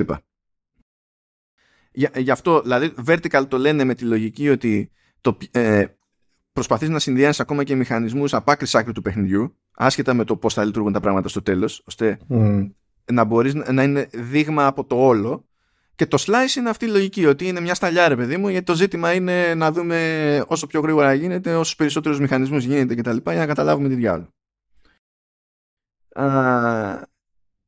είναι πέρα για πέρα αγχωμένη και πηγαίνει και μπλέκει η Πόπη μαζί με την Τζο και τη Ρέιτσελ. Σε αυτό φταίει η Ρέιτσελ βέβαια και πάνε για branch μόνο η Ρέιτσελ ξέρει τι είναι branch ε, η Πόπη δεν έχει ιδέα τι είναι branch προσποιείται ότι ξέρει τι είναι branch ενώ η, Τζο δεν έχει ιδέα τι κάνουν οι άνθρωποι μεταξύ τους όταν είναι φίλοι. Οπότε δεν ξέρει ούτε το branch ούτε το υπόλοιπο που συμβαίνει το βρισκόμαστε ε, χωρίς λόγο σε ένα τραπέζι μαζί με άλλους. Mm. δεν branch ε, με τα πολλά καταφέρνει βέβαια και έρχεται λίγο πιο κοντά η Τζο ε, με, τις, με τις άλλες δύο. Εν τω μεταξύ έχουμε τον Brand να προτείνει στην Κάρολ να κάνουν μόντα με NFT. Προσέξτε τώρα. Ο επιστάτης, πρώην κατάδικος, σπρώχνει το HR να κάνουν μόντα για NFT για να κάνουν αρπαχτή και να μαζέψουν λεφτά. Πάνε και το συζητάνε στη ΣΟΥ, που είναι αυτή η κυριούλα που είναι το community support και συνήθως είναι στην υπόγα. Υποτίθεται ότι τη φέρανε σε γραφείο δικό της να μην είναι στην υπόγα και της λένε NFT. Με το που της λένε NFT τρελαίνεται. Τρελαίνεται γιατί ξέρει το κράξ' θα φάει. Διότι γενικά ο, ο, οι gamers έχουν πάει πάρα πολύ κόντρα στο όλο concept του NFT. Είναι αυτόματη, αυτόματα αρνητικά αντίδραση σε κάθε τέτοια ανακοίνωση από εταιρεία που φτιάχνει games ε, οπότε πατάει σε αυτό το concept. Και θεωρείται αυτονόητο, ρε παιδί μου, ότι θα πέσει κράξ'. Και τυλτάρει τόσο πολύ που λέει: Δεν παλεύεστε, είστε ζαβί, ξαναπάω στην υπόγα μου, ξέρω εγώ. Μ' άρεσε όμως, μ' άρεσε μια στικομηθεία εκεί πέρα, που κάποιος ρωτάει το, τον Brad, λέει: Are NFTs good or bad? Και ο Brad λέει: Yes. γιατί φυσικά, γιατί φυσικά. Δεν ξέρω αν ξέρετε τι είναι το NFT, είναι και καλά τα, το λεγόμενο non-fungible token. Ε, υπό, Τέλος πάντων. Υποτίθεται ότι είναι ένα σύστημα, να το πω έτσι περίπου μεσοβέζικα, ε, είναι ένα σύστημα που σας δίνει το περιθώριο να αποδείξετε στο ψηφιακό το στερέωμα ότι κάτι, κάποιο, είδος, κάποιο συγκεκριμένο περιεχόμενο σας ανήκει. Ε, και ε, το σύστημα αυτό βασίζεται στην ιδέα ότι μπορεί να κάνει κάτι ψηφιακό ε, να, να πηγαίνει πακέτο με κάποια συγκεκριμένη σπανιότητα. Δηλαδή, η λογική σε κάτι ψηφιακό είναι ότι μπορούμε να κάνουμε όσα αντίγραφα θέλουμε. Η λογική στο NFT είναι ότι μπορούμε να πούμε ότι αυτό το ψηφιακό πράγμα υπάρχει σε 10 αντίτυπα. That's it. Και παίρνει αξία αυτά με το σκεπτικό ότι όταν δεν μπορούν κάτι να το αποκτήσουν όλοι, τότε ε, ε, αυτοί που ενδιαφέρονται περισσότερο και θα δώσουν περισσότερα και, και τα λοιπά, ε, αυτόματα του δίνουν αξία λόγω της ζήτησης και τα, και τα συνάφη. Όταν δεν μπλέκεται με τέτοιου είδους ιδέε που στην ουσία είναι ευκαιρία για σύστημα πυραμίδα και για μεγάλες απάτες, ε, το concept του NFT είναι περισσότερο σαν μια πιστοποίηση ιδιοκτησίας που δεν σχετίζεται με αυτόν που έχει φτιάξει το προϊόν μέσα στο οποίο λειτουργεί το NFT. Δηλαδή αν κάποιος έχει φτιάξει ένα παιχνίδι και τώρα μπορεί να σας πουλήσει αντικείμενα ψηφιακά αλλά όλο αυτό το κομμάτι εξαρτάται από, τον, από την εταιρεία που φτιάχνει το παιχνίδι. Η λογική στο NFT είναι ότι επειδή αυτό βασίζεται στο blockchain, και δεν θα πω τώρα τι είναι το blockchain, ε, αλλά είναι ένα σύστημα τέλος πάντων που υπάρχει ανεξάρτητα από την όποια εταιρεία, ότι βάζει την εταιρεία κατά μία έννοια εκτός της όποιας τέλος πάντων πιστοποίησης και διασφάλισης της συναλλαγής και τα λοιπά. Και ταυτόχρονα πηγαίνει πακέτο και μια συγκεκριμένη εγγύηση για, το, για την ορθότητα της συναλλαγής και τα λοιπά. Τέλος πάντων, τώρα είναι χάος αυτό το πράγμα. It is what it is. Στο τέταρτο συνειδητοποιούν ότι παρά ήταν αρπαχτή αυτό με το NFT και απέτυχε και πακέτο και πετάγεται από όλες τις πιθανές έτσι, επιλογές πετάγεται η Rachel και τους συμβουλεύει για να το κάνουν λίγο καλύτερο. Ε, και βοηθάει, πετυχαίνει. Δηλαδή δείχνει το άλλο το αστείο εδώ πέρα που, που ισχύει λίγο στο, στο χώρο του gaming δεν, δεν έχει γίνει έτσι με τα NFTs, έτσι, αλλά έχει γίνει έτσι με πολλά άλλα πράγματα. Δοκιμάζει μια εταιρεία κάτι.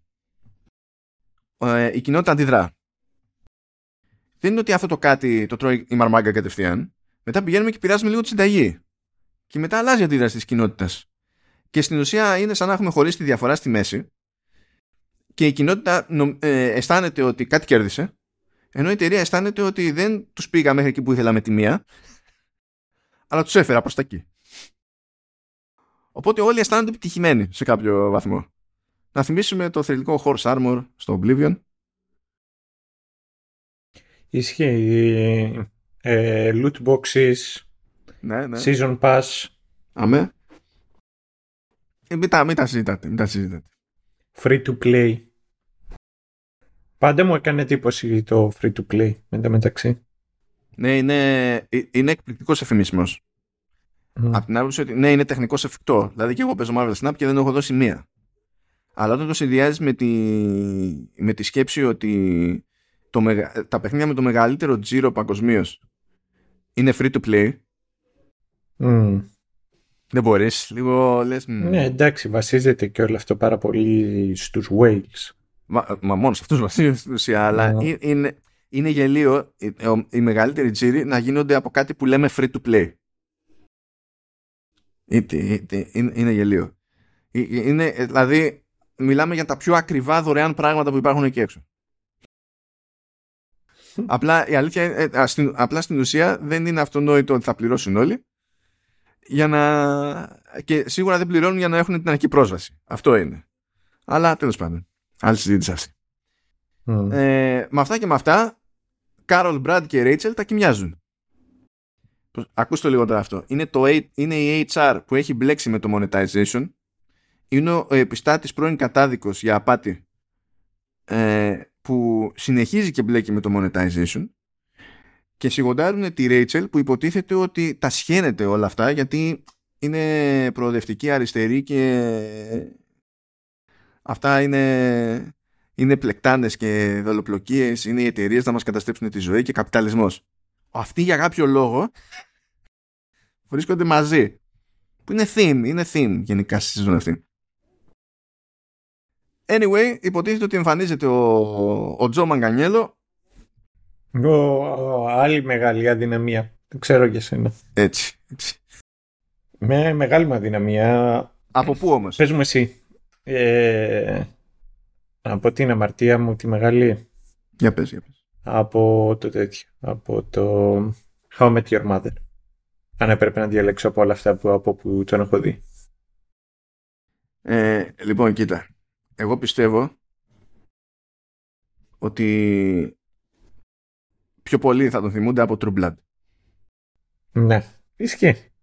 όσο να πεις δηλαδή θα τον θυμούνται από, από True Blood για, για την ιστορία. Τώρα, ε, εγώ τον θυμάμαι περισσότερο ως Γκαντέμι.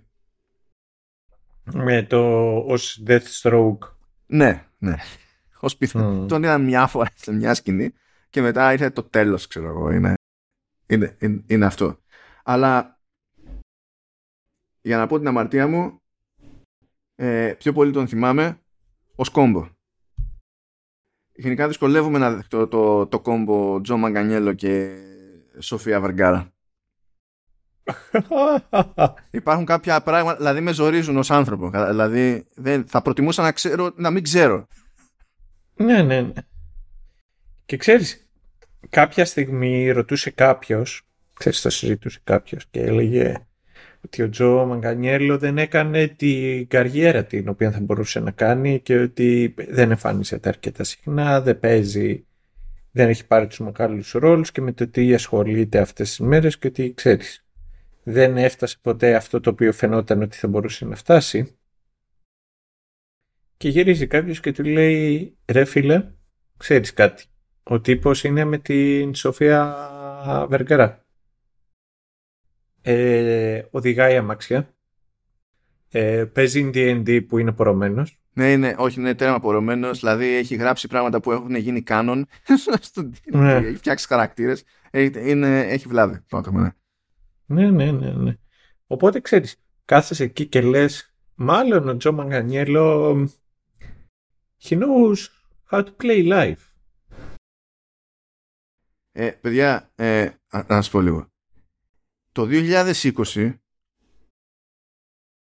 ε, ε, ε, τέλεσε και χρέη game designer στον ανασχεδιασμό του Hero Quest. Δηλαδή, αυτός καλά περνάει. Εμείς δεν έχουμε πάρει χαπάρι. Ναι, ναι, ναι, ναι, ναι. Εντάξει. Ισχύει. Και θα είναι και στο documentary του Dungeons and Dragons. Είναι δηλαδή από τους πιο... Νομίζω ότι είναι από τους πιο γνωστούς τέλος πάντων. ε, Όχι, όχι, όπα, όπα. Δεν θα είναι στο, ε, στο ντοκιμαντέρ. Σκηνοθετεί το ντοκιμαντέρ. Ναι, ναι, ναι, ναι. Άρα, Είναι, πάτε- δεν είναι, παίζει πρόβλημα, παίζει πρόβλημα. Εγώ με αυτά έχω σοκαριστεί γιατί κατά τα άλλα δεν έχω δει True Blood, δεν έχω δει How I Met Your Mother, ε, δεν έχω δει ούτε, ούτε, ούτε τα Magic Mike για να με πάρει από σπόντα, ξέρω εγώ. Ξέρεις, τέτοια, τέτοια φάση. Και η αλήθεια είναι ότι είναι, δεν θα σου πω ότι είναι λίγοι αυτοί οι οποίοι, ξέρεις, από τους γνωστούς οι οποίοι κάθονται και παίζουν και ως ένα σημείο, ξέρεις, ακούς ότι του αρέσει το D&D του... Τώρα ποιο να θυμηθώ. Του... του... του Μπένιοφ που, που, που έκανε το ε, το Game of Thrones. Ή να γυρίσεις και να πεις και να ακούσεις ξέρω κάτι ότι ο ποιος είναι.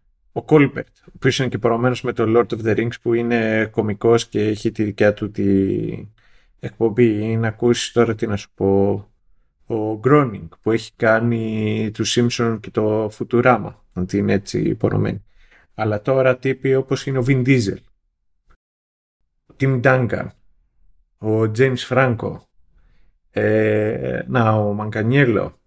Ε, όλοι αυτοί είναι τώρα άνθρωποι οι οποίοι είναι, ξέρεις, πορωμένοι με αυτό το πράγμα και κάθονται και παίζουν και ασχολούνται και αφιερώνουν σταθερά χρόνο από τη ζωή τους. Α, και ξέρεις ποιος άλλος είναι πορωμένος. Ο, ο Καρλ Ούρμπαν. Α, αγάπη. Δηλαδή, εντάξει, όπως και να το κάνεις είναι... Όπως και να το κάνεις, he's a cunt. Α, αλλά- Αυτό. και γενικότερα, άμα σας, ξέρετε, πέρα από το να σας αρέσει και να γουστάρετε και να μπαίνετε στη διαδικασία να κάθεστε να παίζετε και και και και, ε, υπάρχει πάντα το critical role με το οποίο μπορείτε να, να κάτσετε λιγάκι να, να δείτε το οποίο είναι ένα show με D&D και πάντα το έβρισκα, ξέρεις, αρκετά ενδιαφέρον όλο αυτό το, το concept. Ε, λοιπόν, άκου τώρα τι έχουμε πετύχει. Δεν, δεν είναι by design αυτό, έτσι.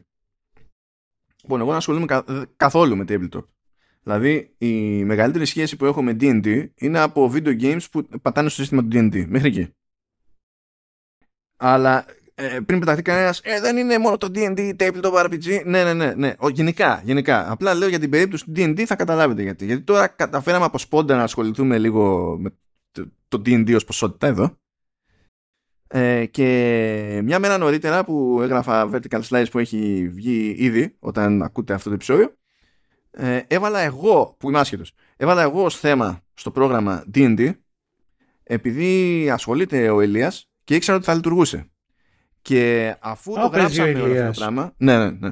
και γράφει κιόλας ο Ηλίας ε, αφ- αφού το γράψαμε λοιπόν αυτό το, το επεισόδιο ε, προέκυψε και άλλη εξέλιξη στο ίδιο θέμα οπότε θα χρειαστεί να ξαναβάλω θέμα D&D στο επόμενο Vertical Slice. Και είμαστε τώρα σε μια φάση που από το πουθενά ας πούμε μέσα σε Μμμ. 7 μέρες θα έχω κάνει τρεις φορές συζήτηση που αγγίζει το D&D το οποίο δεν είναι από τα πράγματα που περίμενα γενικά ότι θα μου τύχουν πόσο μάλλον θα, θα, θα έφταγα κιόλας σε κάποιο βαθμό. Τέλος πάντων ορίστε, εδώ είμαστε εδώ είμαστε Α, λοιπόν, Μαγκανιέλο, υποτίθεται ότι ο τύπος έρχεται και είναι ψημένος να παίξει το ρόλο του Masked Man στην κινηματογραφική μεταφορά του Mythic Quest. Ε, η Τζο, το, η Τζο, τον Τζο, τον συγχαίνεται αυτόματα. Δεν γουστάρει, λέει, γενικά τους χολιγουντιανούς τους τύπους και τα λοιπά, γιατί είναι φιλελεύθεροι εκεί πέρα στη, στην Ανατολική Ακτή και τα λοιπά. Και αυτοί ξέρουμε τι, τι είναι. Έτσι. Α, δηλαδή το πιο ευγενικό μπορούμε, που μπορούμε να πούμε είναι ότι προφανώς και τον ψηφίζει με Ρεπουμπλικάνους. Δηλαδή δεν θα Μμμ. μπορούσε να είναι κάτι άλλο. Ε, ναι. Ε, υποτίθεται ότι πρέπει να γίνει ένα κονέ να τα πει εκεί πέρα ο Ντέιβιντ με τον Μαγκανιέλο. ο οποίος παίζει τον εαυτό του. Εμφανίζει τον Τζο Μαγκανιέλο που θα παίξει το ρόλο, έτσι. Μπλέκει στην κίνηση και μένει αμανάτη η Τζο με, τον, με τον Τζο. Ε, πάει να στραβώσει λίγο αυτό το meeting επειδή δεν τα καταφέρνει να φτάσει ο David Εγκύρος αλλά το σώζει εκεί με κάτι παραμύθια η Τζο σου λέει τέλος πάντων εντάξει κάτι δεν θα φάμε άκυρο ξαφνικά Α, έχουμε νέο χτύπημα από τους υπερευαίσθητους νέους τέστερς που είναι πιο ευαίσθητοι ο καθένας μόνος του από τη Rachel σε δύο σεζόν. Ε, διότι η Poppy χρειάζεται feedback. Και σου λέει δεν έχω κανέναν άλλο εδώ πέρα. Πάω στους τέστερς του Mythic Quest όπου δεν δουλεύω πλέον εκεί. ε, σοκάρονται λίγο οι τέστερες όταν συνειδητοποιούν ότι η Poppy όντως τους ζητά κανονικό feedback. Ε, και με απόλυτα ξενέρωτο ύφος λένε ότι ε, τεχνικός ξέρω εγώ το χέρα είναι πολύ καλό φτιαγμένο είναι, είναι rock solid ας πούμε και τα λοιπά αλλά σαν παιχνίδι είναι μούφα δηλαδή είναι, είναι αδιάφορο, τι το κάνουμε. Δηλαδή μπράβο που είναι τεχνικά super αλλά είναι μούφα άλλο ένα running theme για, για αρκετές μεγάλες παραγωγές. Στα games, στα games. Ε, το πρώτο, πρώτο που μου έρχεται έτσι στο μυαλό προφανώς δεν είναι το μοναδικό παράδειγμα είναι το Avengers της Square Enix το κέρατό σας μέσα αλλά τέλος πάντων Ούτε αυτό δεν ήξερα ότι ξέρεις visual ότι είναι ωραίο τι εννοείς ότι ξέρω ότι. Ε, δεν, δεν το έχω ακούσει. Ναι, ότι ξέρεις το τεχνικό κομμάτι ότι είναι legit. Όχι, βρε, τεχνικός είναι, είναι ωραίο. Τεχνικός είναι ωραίο. Γιατί η Crystal Dynamics δεν είναι ένα value. Δεν θα είναι ό,τι καλύτερο ναι. έχει δει ποτέ στη ζωή σου, αλλά ε, τεχνικά πάντα τα πηγαίνει καλά. Όπως και στα Tomb Raider και τέτοια, ρε παιδί μου, νομίζω παίζει να χρησιμοποιεί την ίδια μηχανή, δεν θυμάμαι. Ε, είχε κάνει εντυπωσιακά πράγματα, αλλά ήταν ανούσιο το παιχνίδι, ας πούμε. Και το παιχνίδι Εμένα ήταν... μου έρχεται. Εμένα και κυρίως μου έρχεται το. Έλα, με την Αλόη το, α, το, τα, τα Horizon. Ναι, τα Horizon ιδιαίτερα το, το δεύτερο. Ήταν, το πρώτο ήταν πιο ok. Ενώ το δεύτερο επίσης είναι πάρα πολύ καλοφτιαγμένο και σε θέματα που είναι πιο τεχνικής φύσεως, όχι μόνο επειδή έχουν και καλύτερο hardware να δουλέψουν. Τέλος πάντων, είναι και σε PlayStation 4, αλλά στο PlayStation 5 πες ότι έχουμε να δουλέψουμε και με αυτό να κάνουμε κάτι τσακπινιές. Πειράξανε πράγματα που ήταν προφανείς αδυναμίες στο πρώτο αλλά περισσότερο τεχνικής φύσεως και στα υπόλοιπα, στα δημιουργικά ήταν, ήταν τζούφι. Mm. Anyway. Ε, τέλος πάντων ε, ξενερώνει η Πόπη ε, και μένει με την ξενέρα. Πάμε εκεί στη... φτάνουμε εκεί περίπου στη μέση. Πάμε πέμπτο επεισόδιο. Ε, η, η Κάρολ ε, είναι εκείνη που θα χρεωθεί τη φάση με τα NFTs. Προσέξτε, είπαμε, κάνανε μια απόπειρα. Κάρολ με Brad και τους έσκασε τη μούρη. Μετά ήρθε όμως η Ρέιτσελ, έδωσε συμβουλές και εκείνο ψιλοπέτυχε. Το θέμα είναι ότι κάποιος πρέπει να χρεωθεί και το ένα στάδιο και το άλλο στάδιο. Και ο Brad είναι ο επιστάτης. Η Ρέιτσελ δεν δουλεύει καν στην ομάδα. Οπότε μόνο η Κάρολ μπορεί να το χρεωθεί αυτό το πράγμα. Έντρομη η Κάρολ σου λέει, τον ήπιαμε, αλλά τελικά παίρνει αύξηση, budget και, και προαγωγή. Και, οπότε σε εκείνη την περίπτωση ε, προσλαμβάνει κανονικότατα το, τον Brad. Ε, ή μάλλον θέλει να, ε, να προσλάβει το, το Brad, αλλά δεν είναι ακόμα εκείνο σε φάση που μπορεί να προσληφθεί. Ε, δεν μπορεί να πάρει τέτοια δουλειά που να μπλέκει με οικονομικά χωρίς να πάρει το ok από, ε, ε, από τις αρχές.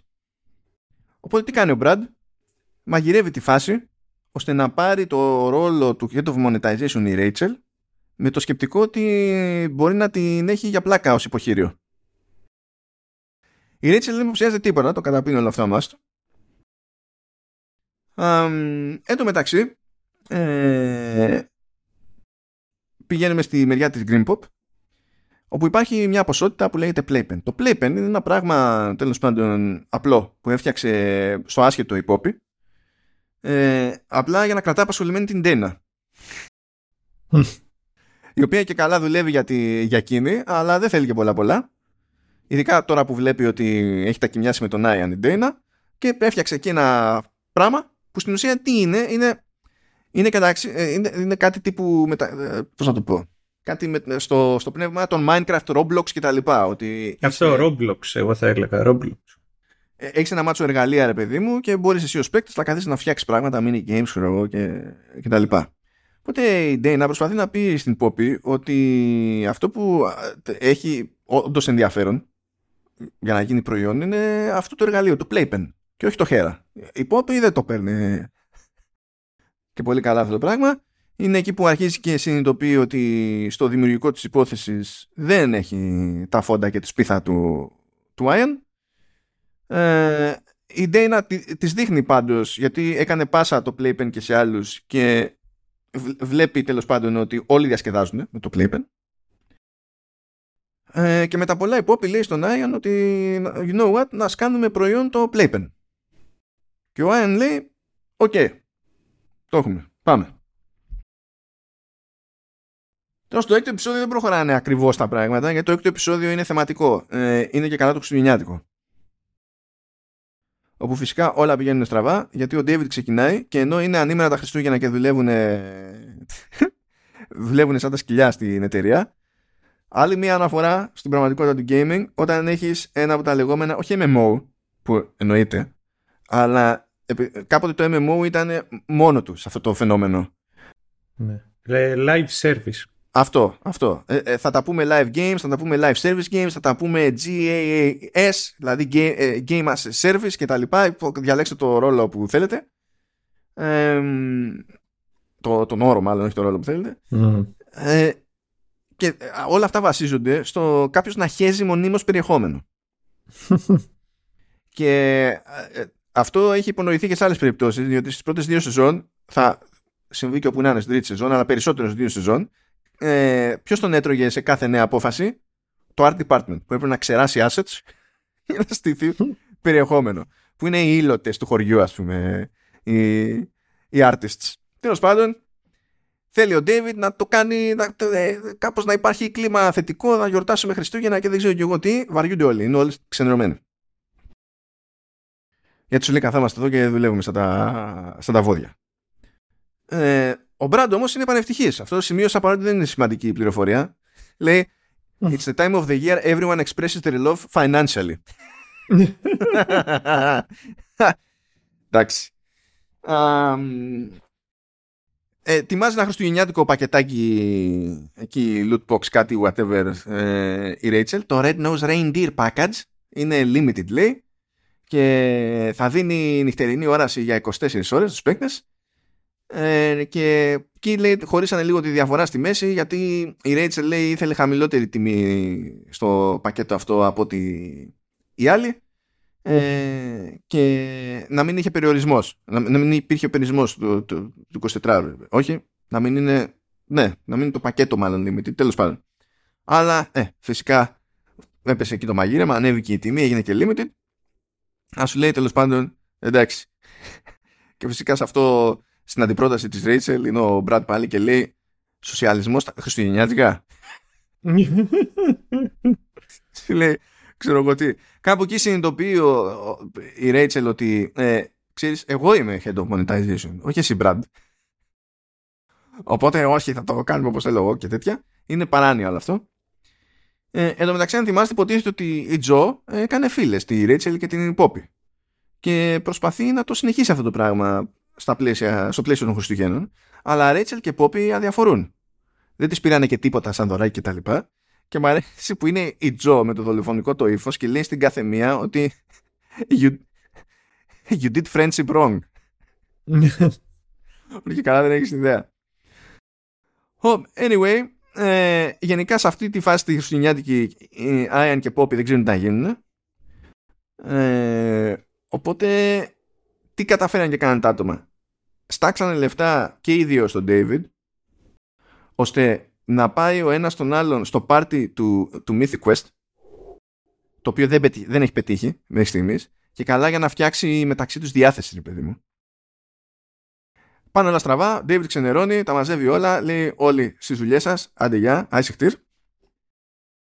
Ε, και μέσα σε αυτό το κλίμα βλέπουμε μια καινούρια σπίθα αρχίζει και θυμάται τον παλιό του ενθουσιασμό η Τζο ε, για, το, για τον Μπραντ και το πόσο αδίστακτος είναι κτλ. Θα φανεί χρήσιμο αυτό παρακάτω. Ενώ η Rachel από όλη αυτή την ιστορία που έγινε με το, με το lootbox ε, σε χρόνο 0 έγινε τζίρο στο παιχνίδι ένα εκατομμύριο. Και είναι ενθουσιασμένη και είναι ε, ε, ε, έχει, έχει το θράσος να, να δηλώσει και περήφανη που το κατάφερε αυτό παρότι ε, σοσιαλίστρια. Φυσικά όλοι οι τριγύρω τους είναι ξενερωμένοι διότι αυτοί λέει πω, πω κάναμε τζίρο ένα εκατομμύριο και όλοι οι υπόλοιποι που δουλεύουν χριστουγεννιάτικα δεν θα πάρουν ούτε μπόνους, τίποτα. Όλα έχουν πάει κατά διαόλου. Οπότε τη βλέπουν αλλιώς Αιάν και Πόπι, στολίζουν εκεί πέρα το γραφείο Χριστουγεννιάτικα για, το, για πρωί για να κάνουν το χατήρι στον David, ρε παιδί μου, και να νιώσει, ρε παιδί μου, λίγο Χριστούγεννα ο David σαν, σαν φάση, γιατί το είχε εκεί πέρα καημό. Είναι ενθουσιασμένος mm. ο David. Λέει καλά, λέει, πώς το καταφέρατε; Λέει, λέει, σας το είπα ότι έρχεται. Super easy. Just force the art department to come in and they just whipped it up.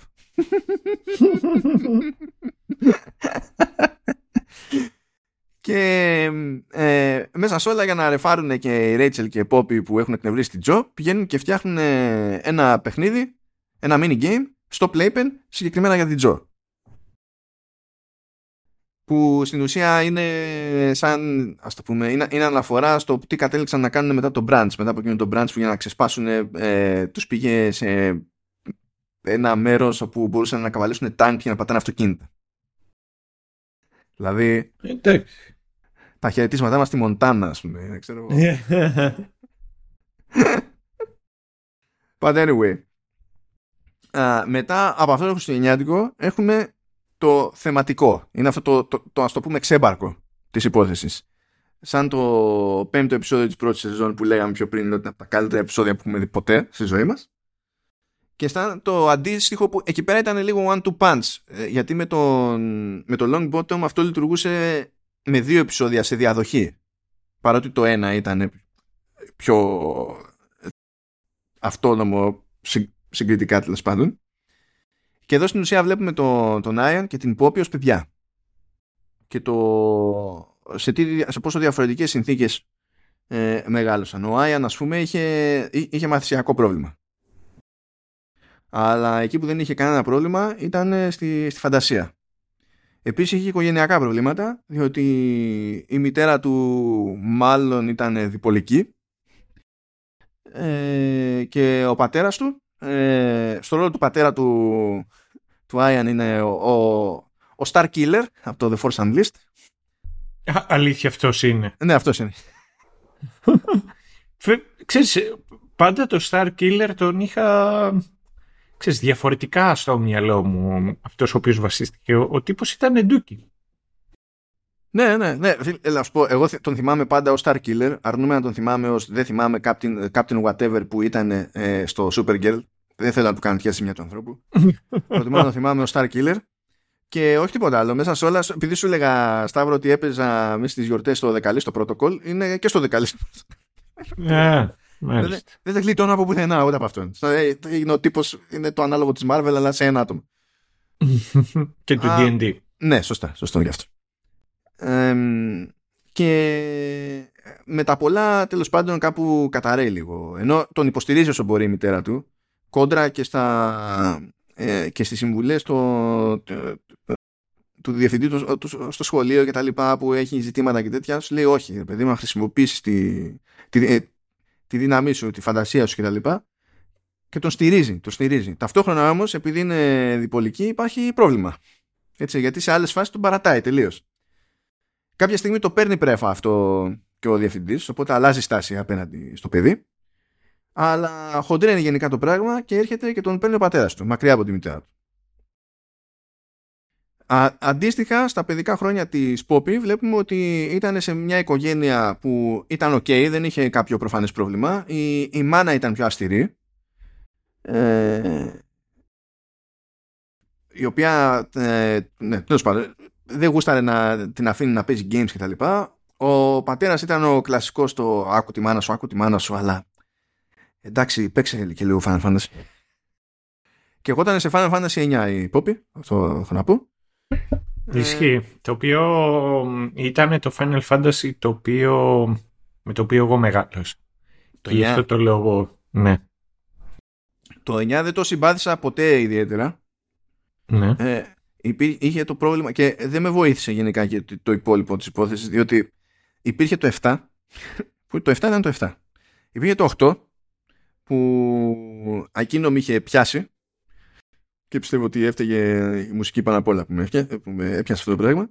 Μετά έρθει το 9 που ε, μου έχει μείνει, δηλαδή βασική πληροφορία που μου έχει μείνει στο μυαλό είναι ότι τότε όταν έπαιρνε στο παιχνίδι είχε γίνει κονέ με την Coca-Cola και είχε μέσα διαφήμιση Coca-Cola.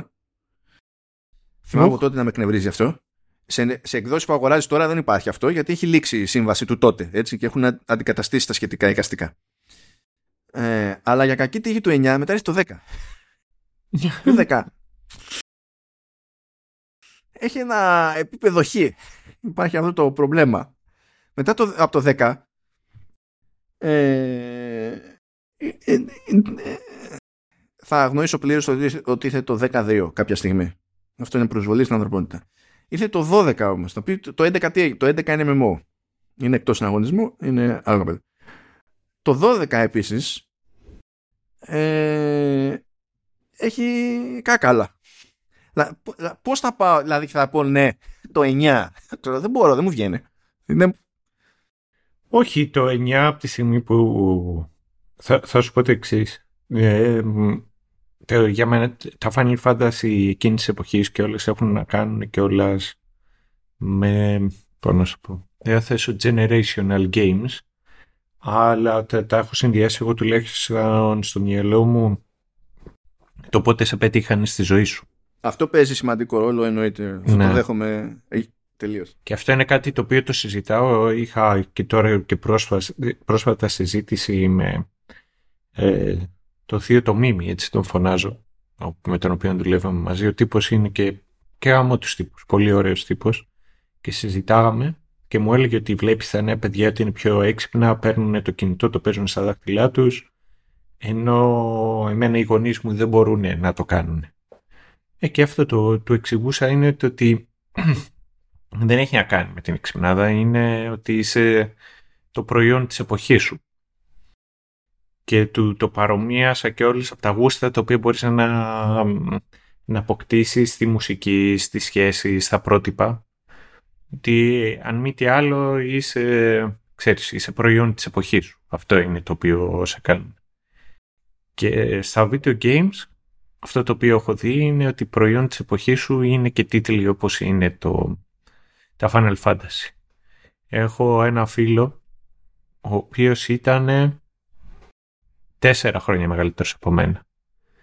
Και το Final Fantasy της εποχής του ήταν το 7. Έχω έναν φίλο ο οποίος είναι δύο χρόνια μεγαλύτερος από μένα. Και το Final Fantasy της εποχής του ήταν το 8. Όπως ήταν και για μένα το 9. Ήταν ο μεγαλύτερος τίτλος που είχα παίξει μέχρι τότε. Ήταν ένας από τους λόγους για τους οποίους άνοιξα το λεξικό και έμαθα λέξεις αγγλικές. Ξέρεις, ήταν πολύ πλάκα όταν πήραν καινούργιο skill το πάτησα και ο χαρακτήρας μου αυτοκτόνησε για να δώσει χυπή στους άλλους και με αυτόν τον τρόπο έμαθα τη λέξη sacrifice. Ω, καλά, εντάξει, έχουμε μάθει αγγλικά και αγγλικά περισσότερες και γενικά στην Ελλάδα. Γιατί αλλιώς πώς θα λειτουργούσαμε, δεν θα καταλαβαίναμε τίποτα. Ναι. Και, αλλά γι' αυτό για μένα, ενώ μετά είχα την ευκαιρία να, ξέρεις, να εμβαθύνω και στα υπόλοιπα, το 9 ήταν, πώς να σου το πω, σαν ε, ένα effortless πράγμα, ας το κάνουμε για να συνεχίσουμε να έχουμε revenue που έχουμε πιάσει όλα τα άλλα, παρά να είναι σαν και μια προσπάθεια, ξέρεις, να κάνει ένα pump η σειρά όπως ήταν pump το 7 και το 8 και μετά το 10. Όχι, το δέχομαι, δεν είναι... Και δεν είναι ότι το 9 δεν είναι καλό Final Fantasy. Αλλά το 9, σε αντίθεση με τα αμέσως προηγούμενα και ειδικά το αμέσως επόμενο από άψη βαρύτητας, γενικότερης σημασίας κτλ. κατέληξε να είναι συγκριτικά πιο τζούφιο. Που αν τα βάλω κάτω τώρα και το 8 δεν είναι ότι έφερε καμιά επανάσταση. Δηλαδή το, το 7 και το 10 είναι πιο τούβλα στην όλη αυτή τη συζήτηση. Και το 12 είναι πάρα πολύ καλό, αλλά δεν είχε την επιτυχία των 7 και των 10. αλλά ταυτόχρονα ήταν ποιοτικότερο από το 9 ας πούμε και το 8 ε, είναι, είναι ένας χαμός εκεί πέρα. Εντάξει αυτή είναι άλλη συζήτηση. Ας δεν χαθούμε στα Final Fantasy.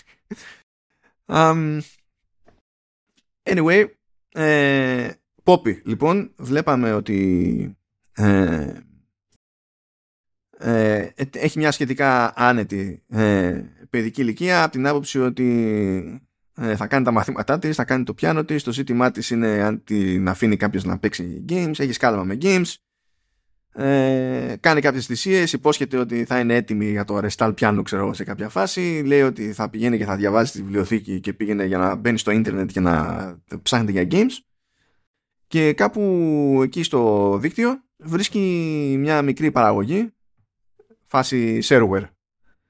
Που πρέπει να εξηγήσουν το shareware τώρα, είμαστε αυτά τα χρόνια πλέον. Ε. Ναι, και ειδικά να τους εξηγήσεις τον τρόμο που πατούσες, ξέρω εγώ, The Dragon Ball Linkin Park και περίμενες ότι θα κατεβάσεις ένα αρχείο με Linkin Park και ξαφνικά έβλεπε σε μία νάνο να την έχει καβαλημένη ένας σκύλος και να τη σκίζει. True ναι. story. και μάλιστα, ξέρεις, νάνο, ο οποίος ήταν, η, οποία ήταν εντυμένη σκυλή. Ναι, άλλη μόνο ήταν. Ε, και σκάει μέσα του καθόλου φιλικό Rottweiler και συνειδητοποίησε ότι είναι του Φεν και έλεγε Μα εγώ ήθελα να δω το Βετζέτα. λοιπόν, αυτό μου θύμισε μια είδηση που πέτυχα τώρα. Υπάρχει ένα. Τέλος πάντων, ε, ένα, ένα bot παύλα generative AI ο Θεός το κάνει. Που διαφωνώ με τον όρο AI σε τέτοιες εφαρμογές, αλλά τέλος πάντων. Ε, που λέγεται Replica και υποτίθεται ότι έχει δύο εκδοχές. Υπάρχει η τσάμπα που του μιλάς και υποτίθεται ότι ε, ε, ε, πώς να σου πω, ε, χτίζεται μια σχέση φιλική, ας το πούμε έτσι. Κρατάει ένα ύφος το οποίο μένει στη φιλία. Αν πληρώσεις όμως, τότε το γυρίζει στο ρομάτζο. Αλλά καθώς μαθαίνει, καθώς τρέχει το machine learning, έχει αρχίσει να ξεφεύγει και το, η free εκδοχή που πρέπει να μένει στη, στη φιλία αρχίζει και κάνει χωσήματα σεξουαλικά και έχουν βγει τώρα ε, τίτλοι ειδήσεων και είναι το, ε, το, το AI με ε, παρενόχλησε σεξουαλικά και λέω από πού να το πιάσω αυτό και ποιο να πρωτοκοροϊδέψω. Δεν ξέρω. Τι να κάνω εκεί πέρα. Um, ναι, τέλος πάντων. Ε, ναι, shareware. Shareware, παιδιά, ήταν το concept ε, φτιάχνουν ένα παιχνίδι ε, ή φτιάχνουν ένα δείγμα παιχνιδιού. Δεν έχω ιδέα αν έχεις τον ήλιο ε, το ζήτημα μου δεν είναι αν θα βγάλω λεφτά, δεν και καλά. Ε, θέλω να το μοιράσω εκεί έξω, να φτάσει στην κοινότητα, να μαζέψω εντυπώσεις, να το δει κάποιος επιδότης, να δούμε αν θα κάνουμε καμιά μόντα, ας πούμε. Οπότε το βγάζω στο δίκτυο. Αυτό κάποτε δεν ήταν το βγάζω στο δίκτυο, κάποτε ήταν το βγάζω στο δίκτυο του Πανεπιστημίου, όπου υπήρχες και μια ελπίδα να κατεβάσεις πράγματα από κάπου. Διότι μιλάμε για εποχές τώρα που έπιανες 5 kilobyte down και έλεγες Είμαι πάσα στον άκτορα.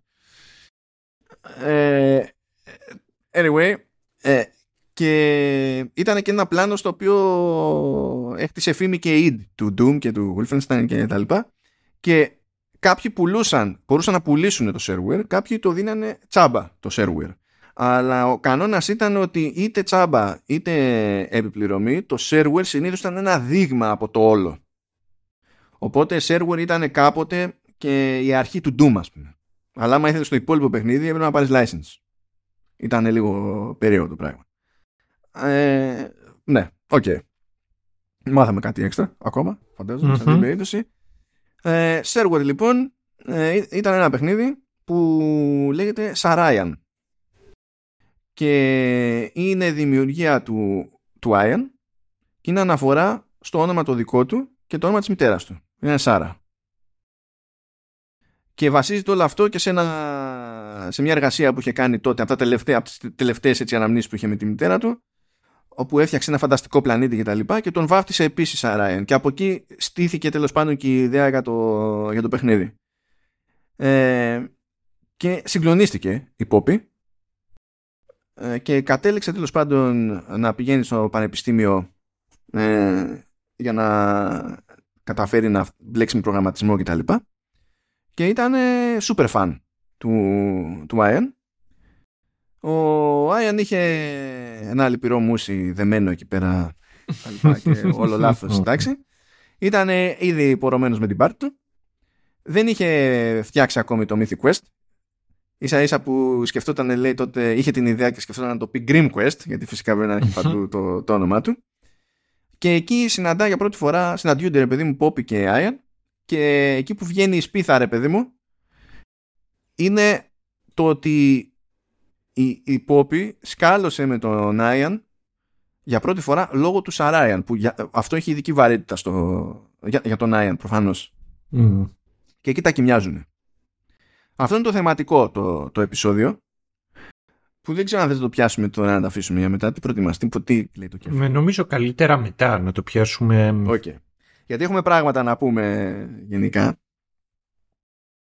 Λοιπόν, στο 8ο επεισόδιο κάνουμε ότι επανερχόμαστε σε μια σχετική κανονικότητα. Ε, ο David βρίσκει έναν αυραίο. Βάζει τον Brad και την Τζόνα να τον κυνηγήσουν. Τέλος πάντων, αυτό λειτουργεί και δεν λειτουργεί. Ε, κάποια στιγμή τον πιάνουν τον αεροραίο. Δεν μπορεί να τον σκοτώσει βέβαια ο David. Οπότε τον κρατάει ως κατοικίδιο διότι είναι ο David. Ναι, αυτό.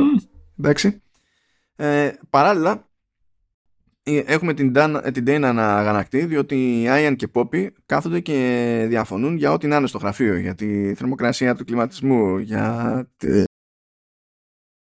ε, για το χρώμα του φωτισμού ξέρω εγώ και διάφορα άλλα τέτοια ε, και τουλάχιστον γιατί αυτό το λέμε και μια σχετική πρόοδο ας πούμε καταφέρνουν τελικά να αρχίσουν να τσακώνονται για την ουσία των πραγμάτων που είναι για, το, για την τη μεταξύ τους ισορροπία σε όλη αυτή τη, κίνηση που κάνανε με την Green Pop.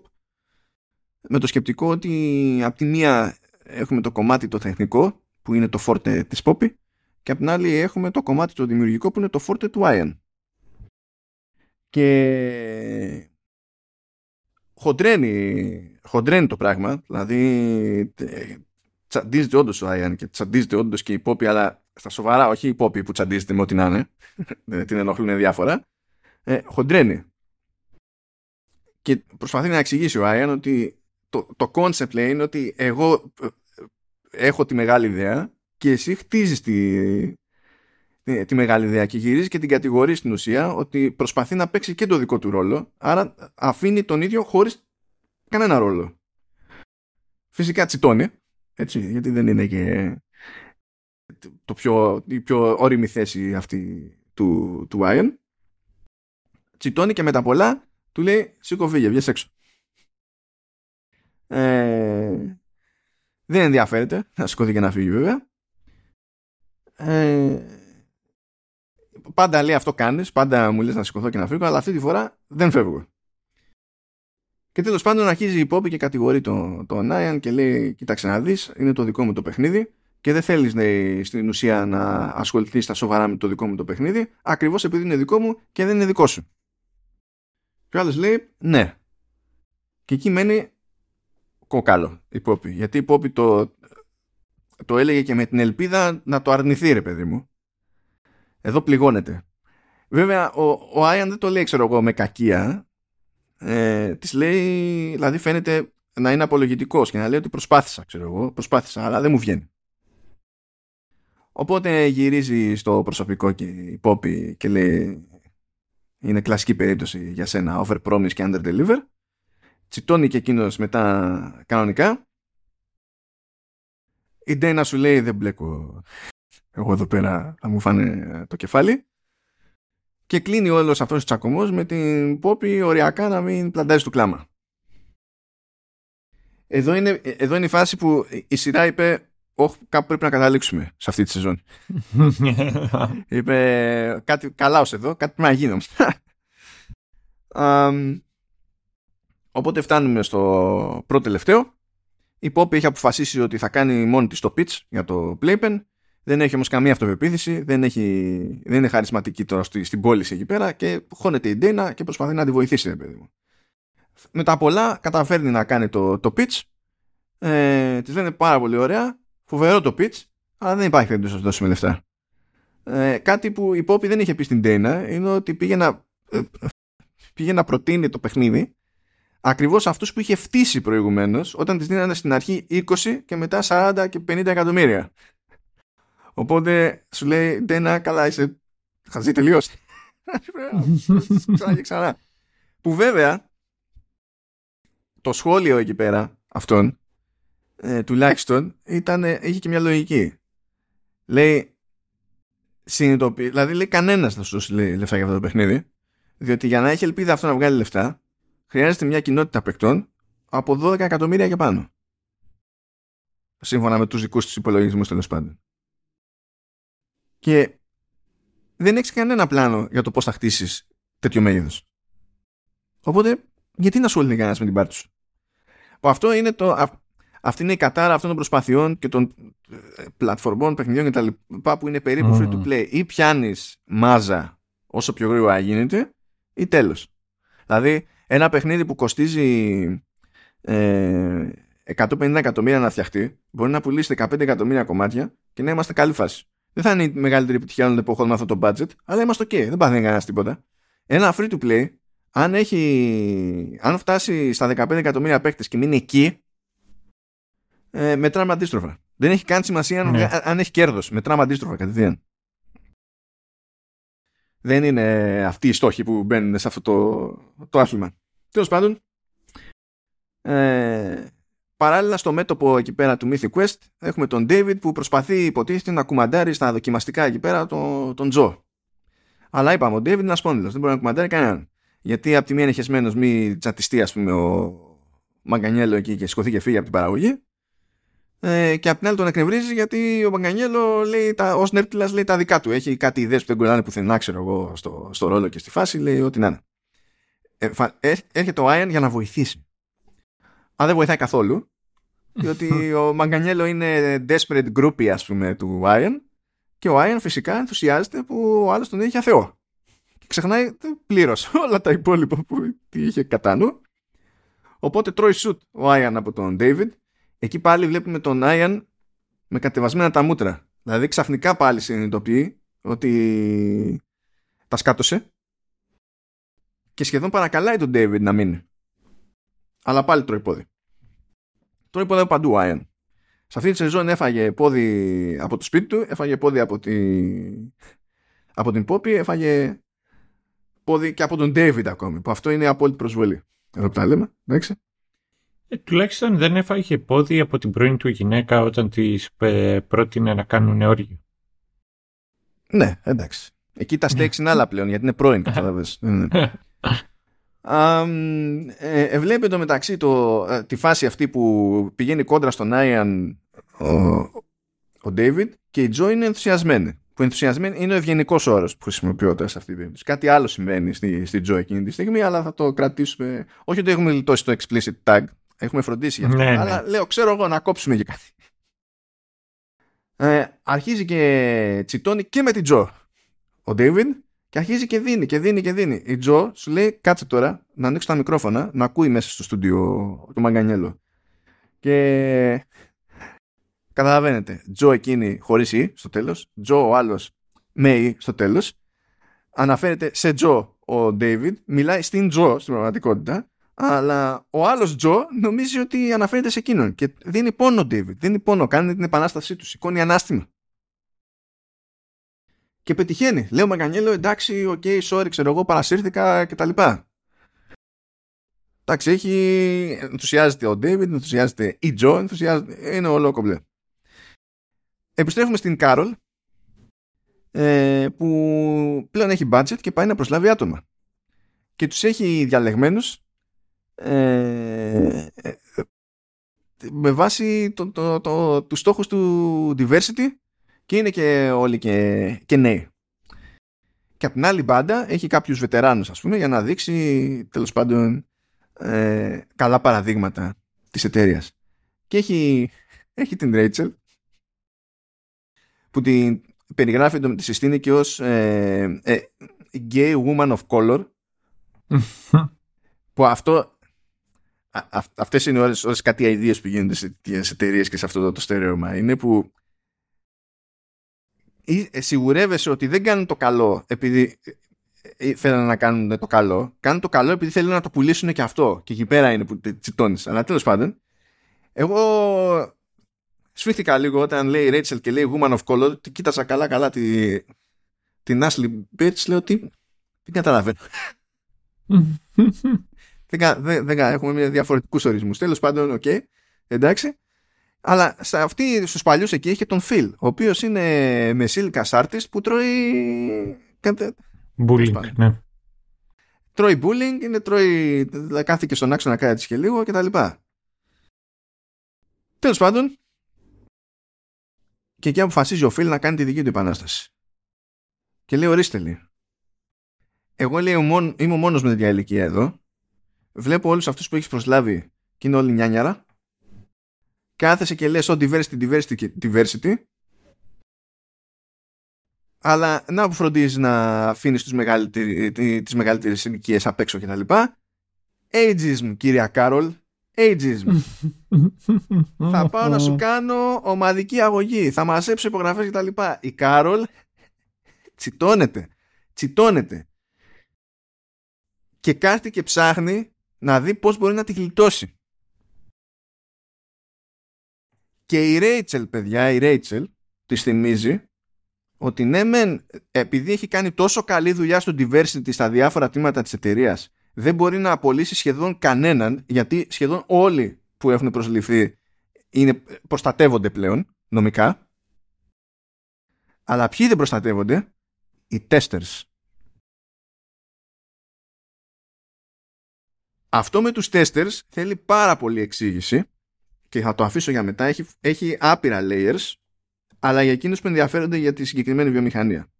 Εδώ μπορούμε να μείνουμε στο concept ότι η Rachel βοήθησε να το μπιούνε οι μόνοι που δεν τη κάνουν ειδικής προστασίας. Γιατί; Για να βγάλει τα κάστανα από τη φωτιά η Κάρολ, η μαύρη HR που ε, έχεις σπρώξει το, ε, τα diversity hires πέρα για πέρα σε τέτοιο βαθμό που κατάφερε να δημιουργεί πρόβλημα και η ίδια στον εαυτό της. Αυτό, ε, αυτός ήταν μαγικός κύκλος. ήταν μαγικός κύκλος. Και φυσικά στο τέλος δηλαδή, γιατί πηγαίνει και προσλαμβάνει μεσήλικες game testers αγνοώντας φυσικά το τι είναι λογικό για την εταιρεία βάζοντας ε, μπροστά το τι είναι λογικό για την ίδια και έτσι ο Φιλ δεν μπορεί να μαζέψει άλλους για να κάνει ε, ομαδική αγωγή και για πολλωστή φορά την πληρώνει ο artist. Πάλι όσοι ήθιστε, όσοι ήθιστε. Είναι η τελευταία τροχή της αμάξης. Δηλαδή πρέπει να είναι πιο απόπατη και από τους τύπους του ήχου στα games. Yeah, yeah, ισχύει. Και είναι και αυτή που νομίζω ότι είναι αυτοί τους οποίους του, είναι τα μεγαλύτερα θύματα που έχει όλη η βιομηχανία με την έννοια του ότι ξέρεις you, you are doing um, πώς το λένε your dream job. Α, τα, είναι, είναι, είναι λύπη αυτό. Γενικά, γενικά τι γίνεται. Στην αρχή χρειάζονται λίγοι artists ε, και συνήθως είναι concept artists. Δεν φτιάχνουν τελικά υλικά για να χρησιμοποιηθούν. Ναι assets. Ε, αυτοί εντωμεταξύ ε, κινδυνεύουν τώρα με το Generative AI γιατί αν κάτι είναι εύκολο να φτιάξει με τέτοιου είδους τέλος πάντων ο Θεός το κάνει AI ε, είναι, είναι, είναι concept art. Μετά όταν ε, προχωρά στην παραγωγή κανονικά το παιχνίδι που θέλει κανονικά assets και θέλει πολλή δουλειά όγκο τότε προσλαμβάνονται artists οι οποίοι σε μεγάλο βαθμό είναι, είναι σημασιούχοι. Διότι όταν τελειώσει η παραγωγή, ακόμα και αν υποθέσουμε ότι χρειάζεται νέο περιεχόμενο σε τακτά χρονικά διαστήματα ένα παιχνίδι, αλλά ε, ε, δεν είναι στάνταρ σε όλα τα παιχνίδια αυτό το πράγμα, ε, δεν, έχει, δεν βρίσκει λόγο η εταιρεία κάτι να τους πληρώνει. Άμα δεν μπορεί να τους βάλει με τη μία να δουλεύουν σε κάτι άλλο. Οπότε ε, σε πολλές περιπτώσεις προσλαμβάνονται πάρα πολύ καθώς προχωράει το πράγμα και στο τελείωμα ε, τελειώνει η συνεργασία και μένουν ξεκρέμαστοι. Γενικά δηλαδή τραβάνε κουπί artist στο, στο όλο θέμα. είναι το ο ορισμός του δεν έχω άστρο. Οκ. Και έτσι καλά μου παιδιά φτάνουμε στο δέκατο επεισόδιο όπου ε, εδώ πέρα δεν έχω κάνει καν προσπάθεια να κάνω περίληψη ε, διότι ήταν δύσκολο να αφήσω πολλά πράγματα απ' έξω και οι, τέλος πάντων οι εξελίξεις τρέχουν σχετικά γρήγορα. Η, η Poppy εντάξει την έχει πάρει από κάτω τελείως, ενώ στην ουσία δεν έχει χρηματοδότηση να προχωρήσει με οτιδήποτε κάθεται και συνεχίζει και δουλεύει στον κώδικά της χωρίς λόγο, απλά για να ξεχνιέται, δηλαδή βυθίζεται στη δουλειά. Και ο Άιον προβληματίζεται διότι συνειδητοποιεί ότι δεν έχει καμία ιδέα για το πώς να τη βοηθήσει στην όλη φάση. Και λέει ότι αισθάνεται ότι κάτι έχει αλλάξει στη μεταξύ του σχέση, κάτι είναι διαφορετικό, κάτι, κάτι είναι στραβό και δεν έχει ιδέα πώς να το ισιώσει. Ε, και κάπου εκεί τέλος πάντων τρώει κάτι flashbacks που συνδυάζουν ε, στιγμές από μεγάλες κόντρες αλλά και στιγμές από σημαντική πρόοδο στο, κατά το παρελθόν και δικές τους προσωπικές στιγμές με την Poppy. Εκεί κάνει την τρολιά, την κάνει την τρολιά δημιουργή και επειδή στην ουσία εσύ περιμένεις ότι κάποια, τώρα θα του έρθει κάποια ε, επιφώτιση και θα γίνει το breakthrough. Και βάζουν και μουσική η οποία και καλά είναι inspirational. Και ξαφνικά την κόβει τη μουσική γυρίζει προς το μέρος του Άιαν η Poppy και βλέπουμε ότι ο Άιαν δεν είναι καν εκεί. Έχει φύγει. Πάρ' το έτσι όπως είναι. Ε, μετά όμως βρίσκει ένα δωράκι το οποίο δωράκι είναι πίτσα είναι buffalo chicken pizza και της την πήρε η Άιαν ναι, η Άιαν, της την πήρε ο Άιαν. Ο Άιαν. και ήταν έτσι, να σου πω, ένας κλάδος ελιάς, ας το πούμε έτσι, διότι πιο νωρίς στη σεζόν του είχε ζητήσει να του φέρει μια τέτοια πίτσα και κάτι τέτοιο τον ενδιάζουν τον Άιαν και απλά ήταν σε άρνηση, δεν προσπάθησε καν. Και τώρα, οπότε αυτό έχει σημασία το ότι τέλος πάντων έκανε αυτή την προσπάθεια που δεν γούστανε να κάνει νωρίτερα. Και είναι και πάτημα για να τα βάλουν κάτω και να συζητήσουν. Και λέει ο Άιαν ότι είμαι άθλιος συνέτερος αλλά λέει η δική μου δύναμη είναι για τη μεγάλη εικόνα και τη μεγάλη ιδέα. Και αυτή τη στιγμή λέει έχουμε πρόβλημα με τη μεγάλη εικόνα. Και η απλή πραγματικότητα είναι ότι η σχέση μας λέει έχει πρόβλημα. Και λέει η Πόπη, ωραία. Λέει, και πώς τη φτιάχνουμε, πώς τη διορθώνουμε, πώς διορθώνουμε το πρόβλημα. Λέει ο άλλος, δεν το διορθώνουμε. Σκαλώνει η Πόπη. Προσπαθεί εκεί. Ε, φανταζόταν μέσα στο μυαλό του ο Άιον ότι ήταν ξεκάθαρο αυτό που έλεγε. Δεν ήταν. Αυτό είναι συχνό φαινόμενο. Και αρχίζει και της λέει, ε, ξέρεις, it is what it is. Πρέπει να δεχτούμε, λέει, τι, τι κάνει καλά ο καθένας και να δουλέψουμε, λέει, αναλόγως. Λέει, είμαστε, λέει, ε, προβληματικοί Είμαστε broken in all the right places και we fit. Ταιριάζουμε. Και εκεί κάνει ένα απότομο μπράφο ο Άιαν που είναι, είναι, είναι τελείως απροειδοποιητό γιατί δεν αλλάζει ο τρόμος τον οποίο μιλάει δεν έχει, δεν έχει προηγηθεί κάποια τάκα που θα κάνει το θεατή να πει ότι τώρα προφανώς έρχεται αυτό και λέει all I, know is, all I know is I love you, you love me, everything else is semantics no matter what, our, our relationship is worth it. Την κόκαλο η, η Poppy και του λέει και η Poppy ότι I love you too. Και συνεχίζεται αυτό ο Άιν και λέει κοιτάξτε να δεις. Λέει ούτε εγώ ούτε εσύ θα αλλάξουμε λίγο ποτέ. Όπως είμαστε, δηλαδή όσο, όσο όπου σε ό,τι είμαστε καλοί είμαστε καλοί, σε ό,τι είμαστε σκατά είμαστε σκατά, θα παραμείνουμε έτσι ξέρω εγώ. Αλλά θέλω λέει να συνεχίσω να προσπαθώ να συναντιόμαστε στη μέση. Αυτό με το εννοώντας κιόλας ότι άσχετα με το αν πετυχαίνει ή όχι, εμένα αυτή η δυναμική είναι κάτι που θέλω να, να συνεχιστεί, ρε παιδί μου. Οπότε η Πόπη λέει να δοκιμάσει αυτή τη θεωρία και του λέει φάει από αυτή την πίτσα. και στην αρχή αρνείται, μετά αρχίζει και λυγίζει και πριν καν πάρει την πρώτη μπουκιά, ας πούμε, γουρλώνει τα μάτια η Πόπη, διότι ούτε η ίδια δεν μπορεί να πιστέψει ότι μετά την πρώτη άρνηση το συζητάει ο Άιαν. Μπουκώνει εκεί πέρα μια, μια, μια μπουκιά Και λέει η Πόπη λέει πες γιάμι. Σφίγγει το άλλο και λέει γιάμι. Και λέει παιδί μου να πάρε λέει και το αναψυκτικό λέει εδώ πέρα να πάει κάτω. Και λέει τι γεύση είναι το αναψυκτικό; Πράσινη. Πράσινο δεν είναι. Τρελαίνεται ο άλλος είναι μόνος του τέλος πάντων. Και έτσι προχωράνε τα πράγματα στο ένα μέτωπο. Είναι το μέτωπο της Green Pop. Έτσι. Έχουμε άλλο μέτωπο. Άκυρο η ταινία του Mythic Quest.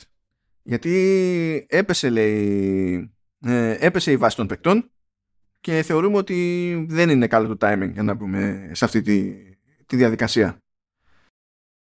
Η Τζο όμως που μισεί τους πάντες και ταυτόχρονα με κάποιο τρόπο καταφέρει και νοιάζεται για το σύνολο ζητά από τον David να την απολύσει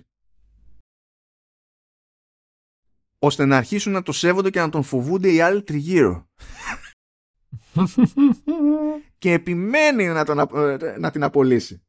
Και τελικά το κάνει. Και αρχίζει και ορίεται, χτυπιέται για να το πουλήσει αυτό το πράγμα. Λέει to add to the mistake. Κάνει ολόκληρο show για την απόλυσή της. Το διατυμπανίζει παντού. Και ξαφνικά σφίγγουν οι κόλλοι όλων απέναντι στον David. Και εμφανίζει τον David και λέει θέλω νέο expansion. Και τέτοια και κάθονται όλοι και κάνουν ό,τι δουλεύουν. Και λέει θα έρθει λέει από εσάς η ιδέα είμαι σίγουρος γιατί there must be a creative genius among us. Ε, ναι, among us. Among you μάλλον. Ε, λέει there has to be. Γιατί ε, είναι αυτό που θυμάσαι ότι είναι David και είναι manager ξεκινά και λέει ότι πρέπει να ε, όλο και κάποιο, κάποια ιδιοφία ε, θα υπάρχει λέει, μετα, ανάμεσά σας.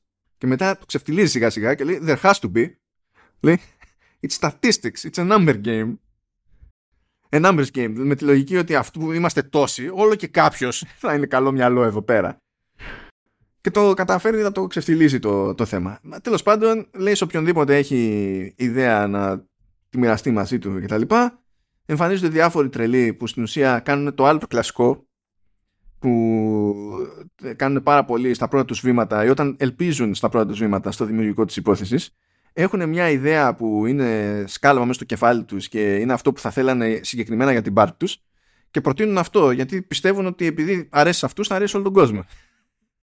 Και λένε μπουρδες, μπουρδες. Και στο μεταξύ τελειώνει ε, η φάση της αναστολής τέλος πάντων του, του Brad και πλέον έχει το περιθώριο και το ελεύθερο να ξαναδουλέψει ε, στα οικονομικά. Ανοίγουν οι, οι πόρτες διάπλατα για νέες απάτες στο, στον Brad. Πάει και αυτό το μέτωπο. Κατά τη σημειώσει έτσι mental. Λοιπόν, η Rachel συνειδητοποιεί, αφού το στρίβει, της το στρίβει, της το τρίβει μέσα στη μάπα ο Brad, ότι στην ουσία ήταν υποχείριο του Brad. Λέει τέλος πάντων, ωραία, πάρε τη δουλειά σου πίσω, εφόσον είναι έτσι. Λέει, δεν θέλω, λέει, τη δουλειά. Λέει, θέλω μια πραγματική πρόκληση. Λέει, έχω την εντύπωση, λέει, γιατί σκέψου, λέει, τι έκανα. Δηλαδή, ήμουνα στο Mythic Quest. Έκανα παπάδες. Μπήκα φυλακή. Ήρθα εδώ ως επιστάτης. Κατάφερα και έκανα έμεσα κουμάντα ως επιστάτης. Και τώρα επανέρχομαι στο κλάδο που υποτίθεται ότι ήμουνα όταν έκανα την απάτη. Λέει I played life in hard mode and speed run it. Πρέπει να κάνουμε κάτι άλλο. Να τραβάμε ενδιαφέρον. Η Ντέινα με τη, με τη δική της τη σειρά έχει ξενερώσει με τους τρελούς δηλαδή με την Poppy και τον Grim, τον, τον Iron και λέει σηκώνομαι και φεύγω από Grim Pop αντί για. Η Rachel, η σοσιαλίστρια, η προοδευτική ε, λέει μην ανησυχείς όσο θα προσπαθήσεις εσύ να κάνεις κάτι δικό σου θα σε στηρίζω εγώ οικονομικά με τα λεφτά που πήρα από τα NFTs και τα loot boxes. Και έτσι καταλήγουν Dana, Joe και Brad στο ίδιο ασανσέρ να φεύγουν για πάντα από, από την εταιρεία του, του καθενός τέλος πάντων. Και αρχίζουν και λέει ο καθένας το δικό του. Δηλαδή η Dana λέει ότι όλα η ε, απόφαση που πήρε είναι λέει empowering και θέλει τέλος πάντων να συνεχίσει να αισθάνεται δυνατή πετάγεται εκεί ο Μπράτ και λέει και εμένα μου αρέσει λέει, να έχω στα χέρια μου λέει δύναμη χωρίς επιπτώσεις. Ναι. πετάγεται και η Τζο και λέει ότι εμένα γενικά με ελκύει η δύναμη. Και κάνει ένα κλικ και λέει θα κάνουμε εμείς. ε, και κάπως έτσι γεννιέται το στούντιο Dana φοβερή δουλειά στο brainstorming Ναι, αλήθεια, ναι. φοβερή Thank δουλειά you, thank you. Που φαντάζομαι θα παίξει ρόλο στη τέταρτη σεζόν γιατί έτσι κι αλλιώς είχε πάρει ε, ανανέωση για τρίτη και σε- ε, τέταρτη με τη μία. Οπότε θα δούμε πως θα εξελιχθεί αυτό το πράγμα. Ε, αλλά τέλος πάντων είναι αυτό που είναι. Η Rachel ίσα ίσα θυμάται τα, τα παλιά καλά διότι βλέπει ότι η Dana θα δουλέψει με τον Brad και σοκάρεται. Αλλά μετά πολλά το δέχεται. Εντάξει και αυτοί που έχουν μείνει, στο, έχουν μείνει, με, έχουν μείνει με την απορία για το τι θα κάνουν είναι Ian και Poppy. Και τι κάνουν οι θεοί; Πάνε πακέτο στον David. Και κάνουν κάτι που συμβαίνει επίσης συχνά στα games. Παίρνουν το playpen και, λέμε, θα, και λένε ότι θα το σπρώξουμε ως Mythic Quest playpen. Και στην ουσία θα φέρουμε user generated content Α- άμα δείτε ποτέ σε σχετικές αναλύσεις άρθρα αν ψάχνεστε δηλαδή, για τέτοια και τα διαβάζετε θα, το, θα δείτε και τον όρο UGC. Δηλαδή όταν λένε στην αγορά UGC εννοούν αυτό user, user generated content. Θα το σπρώξουμε και θα το κουμπώσουμε στο Mythic Quest. Η Poppy ακόμη και τώρα δεν μπορεί να κάνει pitch στο σύμπαν ας πούμε και απλά εμποδίζει τον Iron. Ο Iron πηγαίνει εκεί να το σώσει και λέει θα κάνουμε το και το και όταν ο David συνειδητοποιεί μέσα στην κατήφια του τέλος πάντων ότι το εννοούν ότι θα επιστρέψουν στο Mythic Quest γενικά, ενθουσιάζεται. Και ε, ε, ε, κάνουν ξαφνικά όλα κλικ από την ανάποδη. Μμμ. Όλα κλικ από την ανάποδη. Και κάπως έτσι ξεμπερδεύουμε με τη, με τη, τη, τη, τη σεζόν. Τουρτουτουν, τουν, τουν, τουν, τουν, τουν. Ναι, ναι. Ε, ορίστε μια άλλη μια αναφορά σε Final Fantasy. Λοιπόν, τώρα ε, νομίζω, καλά, δεν είναι ότι έχει αλλάξει η γενική εικόνα που δώσαμε στην αρχή πριν πιάσουμε τα spoilers. Έτσι. Ναι. Αλλά νομίζω ότι μπορούμε να εμβαθύνουμε σε κάποια πραγματάκια. Ε, δεν ξέρω αν έχεις προτίμηση για το από πού να Όχι, ξεκινήσουμε. δεν έχω προτίμηση. Δεν ξέρω, μα άμα θέλεις να πιάσουμε το, το special episode. Εγώ αυτά λέω να το αφήσουμε λίγο πιο μετά, γιατί έχει πιο, Οκ. πιο φιλοσοφική συζήτηση. Να βγάλω λίγο το, το, το καμένο από τη μέση βασικά. Αυτό που ήθελα να πω για τους Μμμ. testers. Ναι. Ναι. Λοιπόν, ε, ε, όλο αυτό το τζέρτζελο που γίνεται με την Κάρολ, τον Φιλ και ε, τους testers και τα συνάφη ε, ε, καυτηριάζει 50 πράγματα ταυτόχρονα που αν κάποιος δεν τα γνωρίζει θα καταλάβει μόνο ότι τέλος πάντων ε, κάποιες εταιρείες, θέλει να μας πει εδώ η σειρά ότι όλα αυτά που λένε ε, κάποιες εταιρείες για diversity ε, σε ε, κάποιες περιπτώσεις είναι υποκρισία σε άλλες περιπτώσεις μπορεί να μην είναι υποκρισία αλλά τέλος πάντων παίζει αυτό εκεί έξω. Όμως παράλληλα για να ξέρετε στη βιομηχανία η πραγματική τελευταία τροχή της αμάξης είναι οι testers. Ε, Και θε- το χρησιμοποιούν πολλές φορές και ως success stories. I started as a Q&A. Ναι, και κατάφερα μετά και χώθηκα. Αλλά γενικά οι testers είναι και για τους ε, developers τους ίδιους συνήθως είναι πεταματούρε, παιδί μου, σαν, σαν φάση.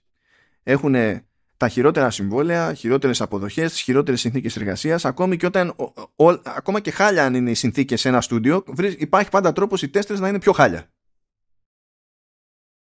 Ε, και δεν είναι τυχαίο ότι στην Αμερική, ειδικά μέσα στο 2022, ξεκίνησαν κάποιες προσπάθειες συνδικαλισμού κυρίως από testers σε διαφορετικές εταιρείες.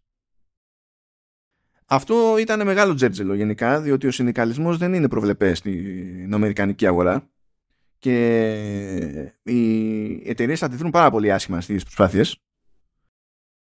Ε, πραγματικά αν, αν προσπαθήσετε να διαβάσετε τι κάνουν συνήθως για να αποτρέψουν αυτές τις κινήσεις ε, συνδικαλισμού είναι, είναι, είναι λυπηρά, ε, από λυπηρό έως αειδιαστικό το τι θεωρούν λογικό να κάνουν. Και παίζει και άλλη παράνοια στην Αμερική είναι ότι δεν είναι συνδικαλιζόμαστε εδώ στην εταιρεία. Ε, είναι επειδή δεν μπορούμε να πάρουμε όλη την εταιρεία μαζί, θα συνδικαλιστούμε εμείς στο συγκεκριμένο τμήμα και θα φτιάξουμε εμείς συνδικαλιστικό όργανο. Αυτά συμβαίνουν όταν δεν υπάρχουν ούτε τα default ως προστασίες ε, που θεωρούμε αυτονόητα σε κάποιο βαθμό, όσο χάλια και να είναι, κάποια πράγματα τα θεωρούμε αυτονόητα στο ευρωπαϊκό στερέωμα. Στην Αμερική είναι όσο αυτονόητα όσο και η ιατροφαρμακευτική περίθαλψη όταν δεν έχεις δουλειά.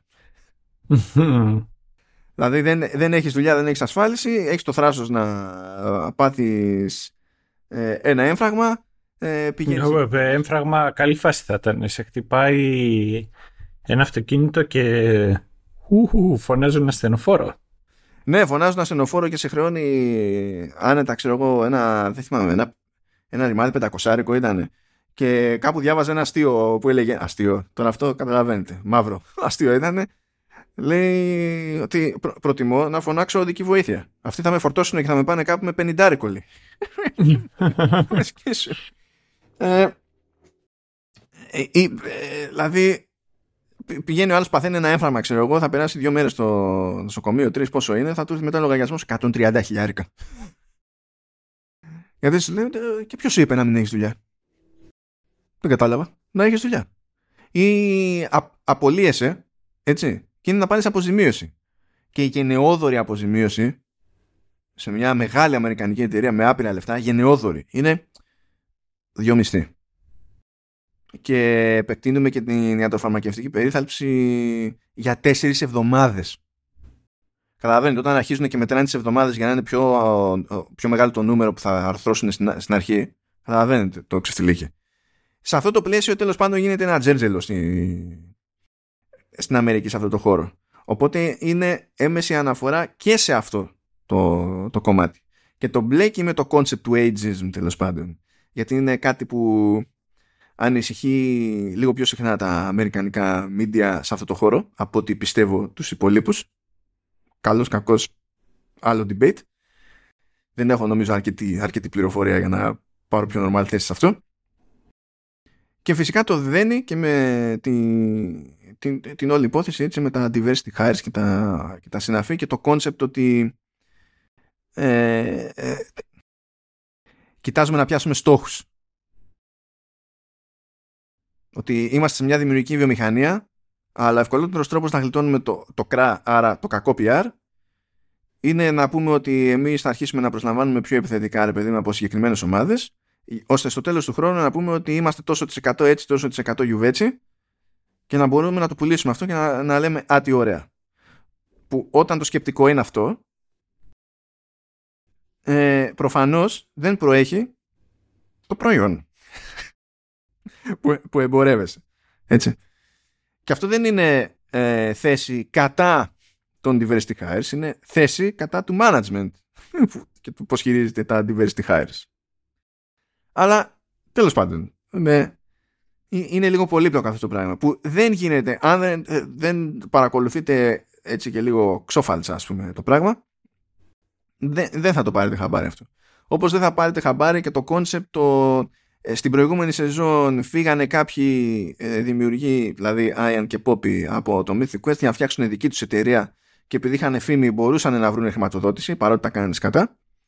Ναι και ότι ε, πλάς ότι κανένας δεν τους αντικατέστησε κιόλας. Ναι και αυτό. Ε, αυτό είναι μεγαλύτερο debate ακόμη και theme γενικότερο στο, στη σεζόν. Α, αλλά τους βλέπουμε να επιστρέφουν κάτι που συμβαίνει συχνά ειδικά σε αυτούς που φεύγουν από πάρα πολύ μεγάλες εταιρείες. Ναι, Chris Medgen, κουχ, κουχ. Έτσι, έτσι, αυτό ήμουν σίγουρος. Αυτό, δηλαδή τώρα θα, θα σε έκανα poke απλά για να το πεις. Α, ε, και βλέπουμε όμως να φεύγουν κάποιοι άλλοι, ρε παιδί μου. Και είναι κλασικό αυτό το φαινόμενο, το σπάμε, φτιάχνουμε κάτι νέο, το προσπαθούμε, χρηματοδοτείτε, δεν χρηματοδοτείτε, κάνουμε μια απόπειρα, φτιάχνουμε μια άλλη εταιρεία, μισοπάει καλά, μας αγοράζει η εταιρεία την οποία φύγαμε πριν. Γίνονται διάφορα, διάφορα τέτοια. Και ενώ δεν το σχολιάζει, η αλήθεια είναι αυτό, ταιριάζει με την όλη συζήτηση που παίζει στο gaming ε, γενικά, αν σα ενδιαφέρουν τι λεπτομέρειες, πρέπει να στραφείτε στο vertical slice. Δεν θα το θεωρήσω καν shameless plug αυτό. Είναι μια απλή πραγματικότητα. Γιατί εκεί πέρα τα συζητάμε αυτά πιο συχνά. Ε, ερώτηση. Έχετε σκεφτεί ποτέ να κάνετε, επειδή ξέρω ότι είναι, κάθε εβδομάδα ασχολήσαστε, ε, ασχολήσαστε με την επικαιρότητα. Ναι. Πώς και δεν μπήκατε ποτέ στη διαδικασία να κάτσετε να κάνετε, ξέρετε, θεματικά επεισόδια; Αυτά θα κάνουμε κατά περίπτωση, αλλά είναι αρέα. Δηλαδή θα κάνουμε σίγουρα ένα το καλοκαίρι και κάνουμε και ένα τις γιορτές. Ναι. Δεν ξέρω βέβαια άμα έχει, πώς να σου πω, δεν ξέρω αν έχει αρκετό ψωμί για να το κρατήσεις μόνιμα αρκετά συχνά. Αλλά το να το κάνεις, ξέρω, σαν mini series ή σαν special να τα χρονικά διαστήματα, υπάρχουν τέτοιες θεματικές τις οποίες μπορείς να Ναι, ναι, όχι, υπάρχουν, υπάρχουν.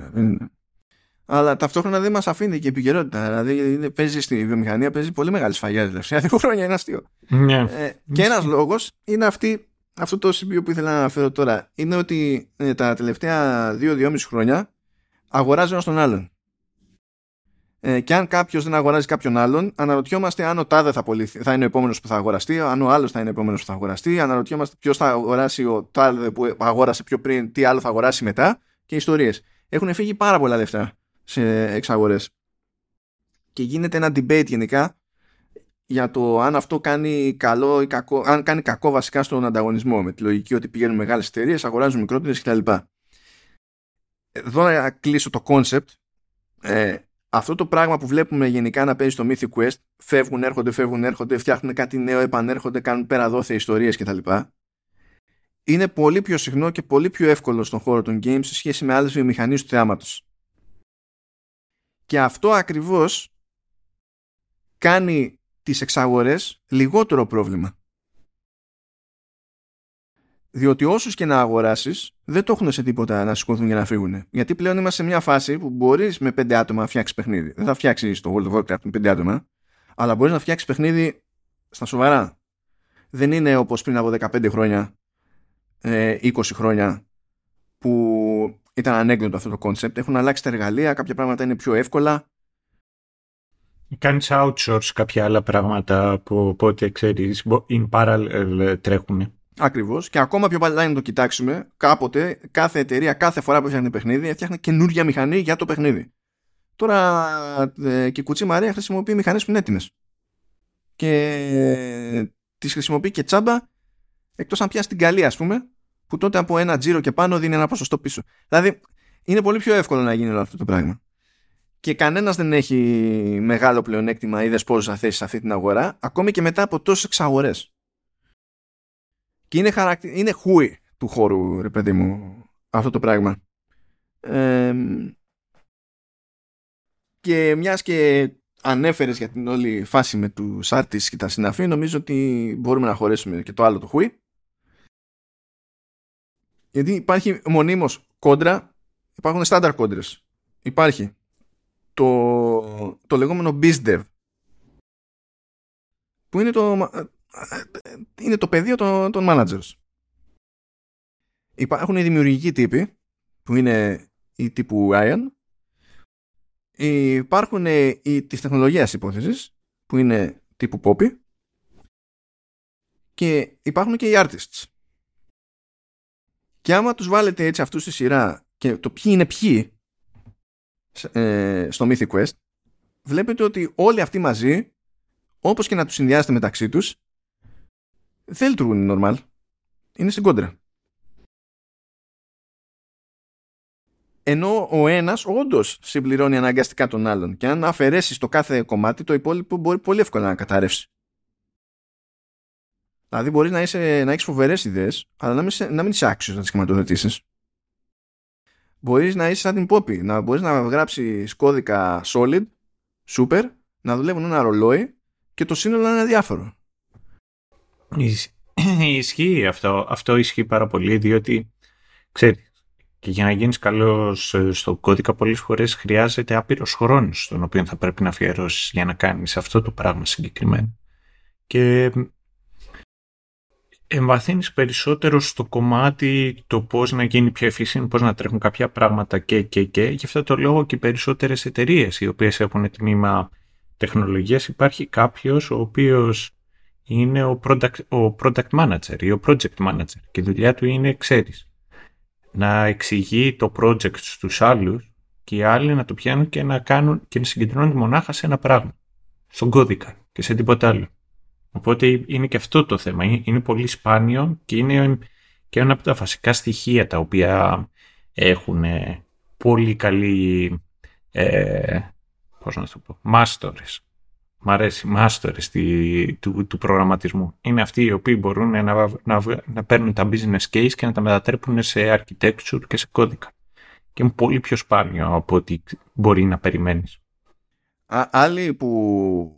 Α, και συνδέεται με αυτό που λες. Γενικά, το καλό middle management κατά το ίμιση έχει ως υποχρέωση να λειτουργεί ως buffer.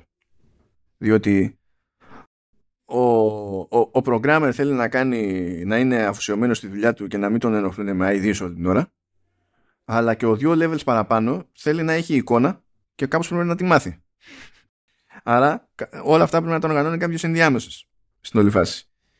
Ε, και για να τρέχουν όλα ρολόι γενικά μεταξύ διαφορετικών τμήματων είναι πολύ σημαντικός ο ρόλος του, του λεγόμενου producer που το λέμε εμείς παραγωγό αλλά τέλος πάντων είναι σχετικό τι σημαίνει αυτό ακριβώς από εταιρεία σε εταιρεία και από κλάδο σε κλάδο. Αλλά και αυτή είναι αδικημένη. Όχι αδικη... αυτή δεν είναι αδικημένη οικονομικά. Αν είσαι καλός producer θα πας, πας μπροστά. Έτσι. Ε, γιατί φροντίζεις και λειτουργεί το σύνολο το σκαλοδομένη μηχανή κτλ. Αλλά δεν είναι τα άτομα ρε παιδί μου που γίνονται γνωστά ναι, ναι. Δεν υπάρχει κάποιο συγκεκριμένο κατόρθωμα. Δηλαδή, το, ε, από τη μεριά του, της τεχνολογίας θα πει φτια, ε, κάποιος έφτιαξα μια φοβερή μηχανή, ένα, ένα φοβερό σύστημα, ξέρω εγώ, animation δεν ξέρω, και θα το δεις, θα είναι εκεί. Θα το δεις ο κόσμος. Έτσι. Ο, ο δημιουργός... Το ίδιο ο artist. Ακριβώς, ακριβώς. Και ο δημιουργός αντίστοιχα που μπορεί να του έχει κάτσει υπερηδέα και τα λοιπά, ρε παιδί μου, producer, θα πει ένα περαστικό ότι είναι producer ένα παιχνίδι, δεν έχει κανένα ιδέα τι σημαίνει αυτό ακριβώς. Λέει, τι κάνει. Άντε να βγάλεις άκρη. να βγάλεις άκρη. Αλλά δείχνει αυτή την κόντρα που εντάσσεται άμα τα βάλεις ακόμα, αν τα συμπιέσεις αυτά μεταξύ τους, φέρνει την κλασική κόντρα στο εταιρικό περιβάλλον που είναι οι δημιουργικοί τύποι με όλους τους υπόλοιπους. και το πώς αυτό το πράγμα λειτουργεί ή δεν λειτουργεί. Είναι πάρα πολύ συχνό να κοντράρονται όλοι μεταξύ τους. Πάρα πάρα πάρα πολύ συχνό. Και πολύ πολύ δύσκολο, πολύ δύσκολο να κάνεις τη μία μπάντα να εκτιμήσεις την άλλη για αρκετό χρονικό διάστημα ώστε πραγματικά να, να συνειδητοποιήσουν και οι δύο ότι μόνο μαζί μπορούν να πετύχουν κάτι ανεπανάληπτο. Είναι πάρα πάρα πολύ δύσκολο. Και μπορεί να φαίνεται αυτό σαν μια μεγάλη οικογένεια που δεν την παλεύει να λειτουργήσει αλλά αυτό παιδιά είναι σύνηθες σε corporate και είναι ακόμη πιο σύνηθες σε τέτοιου είδους ε, περιβάλλον που είναι και τόσο δημιουργικό. Δεν μιλάμε για τράπεζα. Δηλαδή, πηγαίνεις και βάζεις στον ίδιο χώρο άτομα ρε παιδί μου που θα έχουν, λέω ότι εγώ θέλω να κάνω αυτό. Θα υποταχτεί ο άλλος, δεν γίνεται, ξέρω εγώ, να τα ξυλώσουμε, να τα ξεκινήσουμε από την αρχή. Ναι, αλλά εγώ αυτό θέλω να κάνω. Αυτή η συζήτηση δεν πάει πουθενά, άμα μείνει έτσι. Mm. Δεν είναι... Και ναι, τι να πω. Αυτά θα πρέπει να απασχολούν λίγο και την Κάρολ, αλλά δεκάρα δεν δίνει η Κάρολ πλέον. HR, παιδιά, HR. Άλλο, άλλο κλασικό ανέκδοτο σε αυτούς τους χώρους. Άλλο κλασικό ανέκδοτο. Αλλά τέλος πάντων. Α μην κάνω. Ναι, νομίζω ότι το HR είναι ανέκδοτο in general, αλλά τέλος πάντων. Ναι, ναι, ναι. Εντάξει. Τέλος πάντων. Είναι. Γιατί κατά τα άλλα φταίει ο συνδικαλισμός, κατάλαβες. Με αναγκάζεται να πω πράγμα που ε, να, να ακούγεται αριστερό, αλλά τι να γίνει, άμα βγάζει νόημα, βγάζει νόημα. Κατά τα άλλα, μας ο συνδικαλισμός. Ε, anyway. Ε, εγώ θα σου πω αυτό το οποίο ισχύει, ξέρω για το HR και αυτό το οποίο ξέρεις πρέπει να το έχουν όλοι κατά νου. Ακόμα και αυτοί οι οποίοι έχουν καλούς HR και είναι άνθρωποι οι οποίοι είναι ok. Η πραγματικότητα είναι ότι το HR είναι εργαζόμενος ο οποίος έχει κύριο σκοπό να είναι με το μέρος του εργοδότη. Πλέον, πλέον. Αυτό ισχύει περίπου από την εποχή που αρχίσαμε να βαφτίζουμε το, τα τμήματα αυτά και καλά ανθρωπίνου δυναμικού. Γιατί παλιότερα τους επικεφαλείς αυτών των τμήματων τους λέγαμε προσωπάρχες. Το ναι, οποίο πήγαινε πακέτο, τουλάχιστον στα ελληνικά έτσι, ε, πήγαινε πακέτο με την ιδέα ότι είναι κάποιος που ηγείται του προσωπικού στην εκπροσώπηση και στα θέματα του προσωπικού. Όταν λες όμως mm. μπλα μπλα ε, διαχείριση ανθρωπίνου δυναμικού έχει ανάποδη φορά η, η δυναμική ότι είναι κάποιος και κάνει τα κουμάντα τη διαχείριση στο, στο ανθρώπινο δυναμικό. Απλά επειδή ακούγεται πιο ωραίο human resources, ακούγεται λίγο πιο, πιο σεξ, το φάγαμε. Αλλά αυτά πήγανε λίγο, η αλλαγή στην ορολογία και η αλλαγή στην οτροπία αυτή πήγανε λίγο ψηλοπακέτο. Τέλος πάντων, ναι. Συνέχισε, συνέχισε. Ε, όχι, αυτό είχα να πω για το HR, το ότι αυτό ότι και να λέει ό,τι θέλεις εδώ πέρα είμαι για να σου μιλήσω και μπλα μπλα μπλα. No. Never. Δεν ε... και δεν ε... δεν μιλάω από πρόσωπο δεν λέω το ότι τζις κακό όλα κακά μπλα μπλα μπλα απλά κάνω ένα σχόλιο το ότι αυτή την εμπειρία έχω εγώ γενικότερα με, με το συγκεκριμένο κλάδο, όχι απαραίτητα σε εταιρείες στις οποίες έχω εργαστεί. Ε, ειδικά από τα, από τα κλασικά παράπονα σε, σε αυτό το άθλημα είναι το άμα έχετε κάποιο πρόβλημα, κάποια ανησυχία, κάποιο ζήτημα ε, ελάτε σε εμάς το HR και θα το αφογκραστούμε και θα κάνουμε τα απαραίτητα. Κάνεις κάποια καταγγελία, ξέρω εγώ είναι εύλογο όταν κάνεις μια καταγγελία κάποια στιγμή να περιμένεις κάποιο είδους update. Κλασικό φαινόμενο σε HR να μην έρθει ποτέ update. Και φυσικά εκεί, ακόμα και αν έχουν κάνει κάτι, και προς όφελός να το έχουν κάνει, εσύ φυσικά με με την εντύπωση ότι βάζεις γράψιμο. Και έχει αποτύχει στον αυτόματο. Έχει πετύχει ακόμη και όταν ε, έχει ασχοληθεί με το θέμα, ξέρω εγώ, το HR, έχει αποτύχει διότι εσένας έχει κάνει να μην πιστεύεις σε αυτό και στην εταιρεία και να αισθάνεσαι αγνοημένος. Και αυτό είναι, είναι ψηλό default. δηλαδή, μιλάμε, ναι, δηλαδή ναι. ξεκινάμε από την αποτυχία. Είναι έτσι. Το έχουμε ψηλό σιγουράκι. Τέλος πάντων. Θες να ξεδιπλωθείς εκεί πέρα για το επεισόδιο. Το πέμπτο. Ναι, ναι.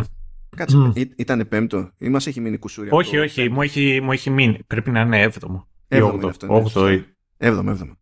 Είναι το Χριστουγεννιάτικο ήταν έκτο και αυτό έβδομο. Και μετά ωραία, ωραία. Επειδή ξέρεις, τα άλλα ήταν στη μέση συνήθως. Ήταν ναι, πέμπτο, ναι. γι' αυτό μου έχει μείνει. Ε, πω το, το, το, το εξής για το συγκεκριμένο το επεισόδιο. Γιατί είχα και πρόσφατη συζήτηση. Ε, έχω, τον έχω αναφέρει αρκετές φορές το φίλο μου τον Πολωνό, τον Μιχάου και είναι και νομίζω ότι αυτός έχει μετα... είναι αυτός ο οποίος έχει στεναχωρηθεί περισσότερο από οποιοδήποτε άλλον στον πλανήτη το ότι το podcast δεν γίνεται στα αγγλικά. Και έκανα κουβέντα τέλος πάντων με τον Μιχάου και συζητάγαμε για... Είναι πατέρας εκείνος και συζητάγαμε τώρα για την πατρότητα πώς είναι να κάνεις οτιδήποτε και πώς είναι να κάνεις τα πράγματα.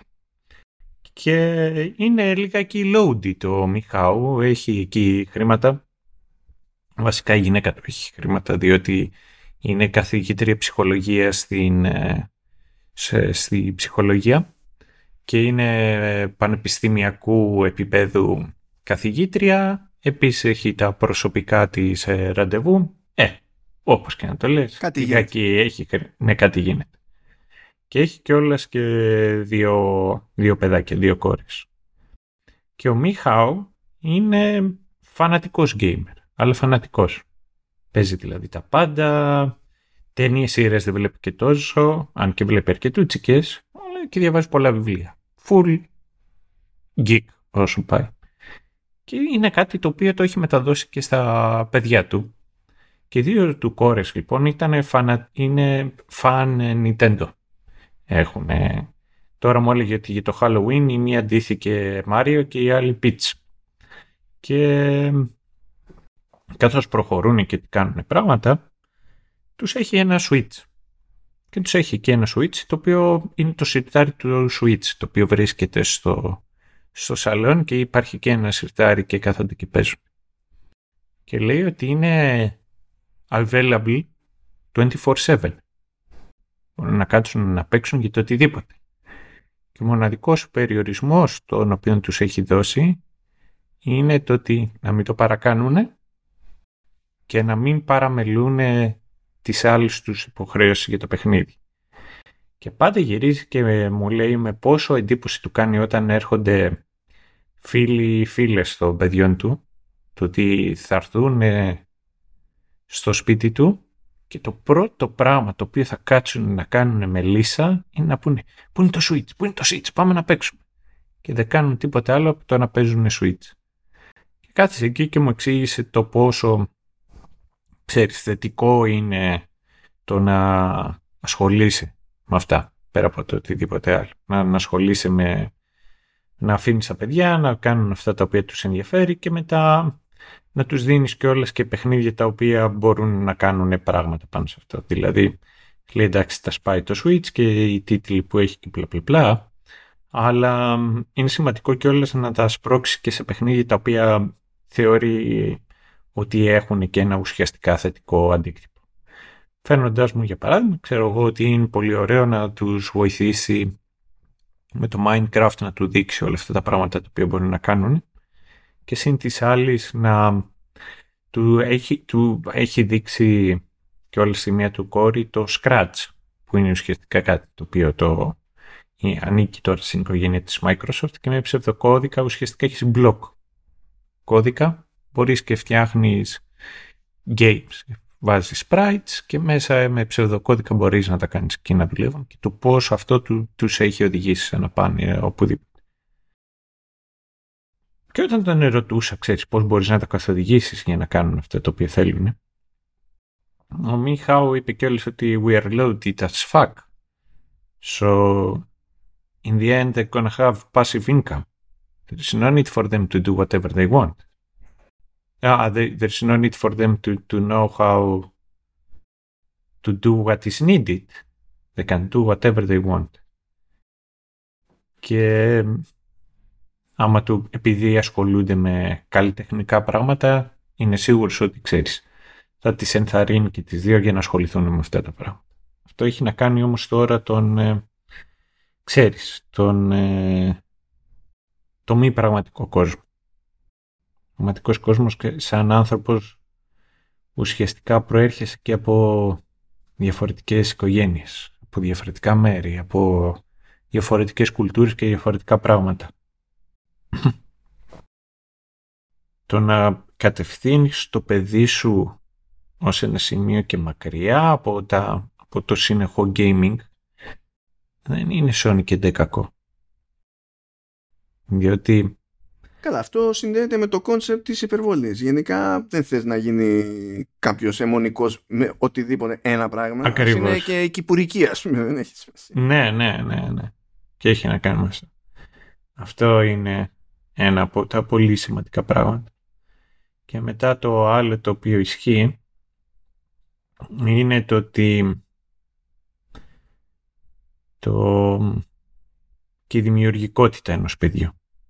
Πολύ σημαντικό να, να την ενθαρρύνεις, να την, ε, να την κατευθύνεις σε ένα σημείο και να δημιουργήσει ένα γόνιμο έδαφος για να μπορέσεις και το παιδί να εκφραστεί, να δει τα πράγματα και να πάει μπροστά αλλά δεν είναι σώνει και ντε και το βασικότερο concept το οποίο έχει να μάθει ένα παιδί.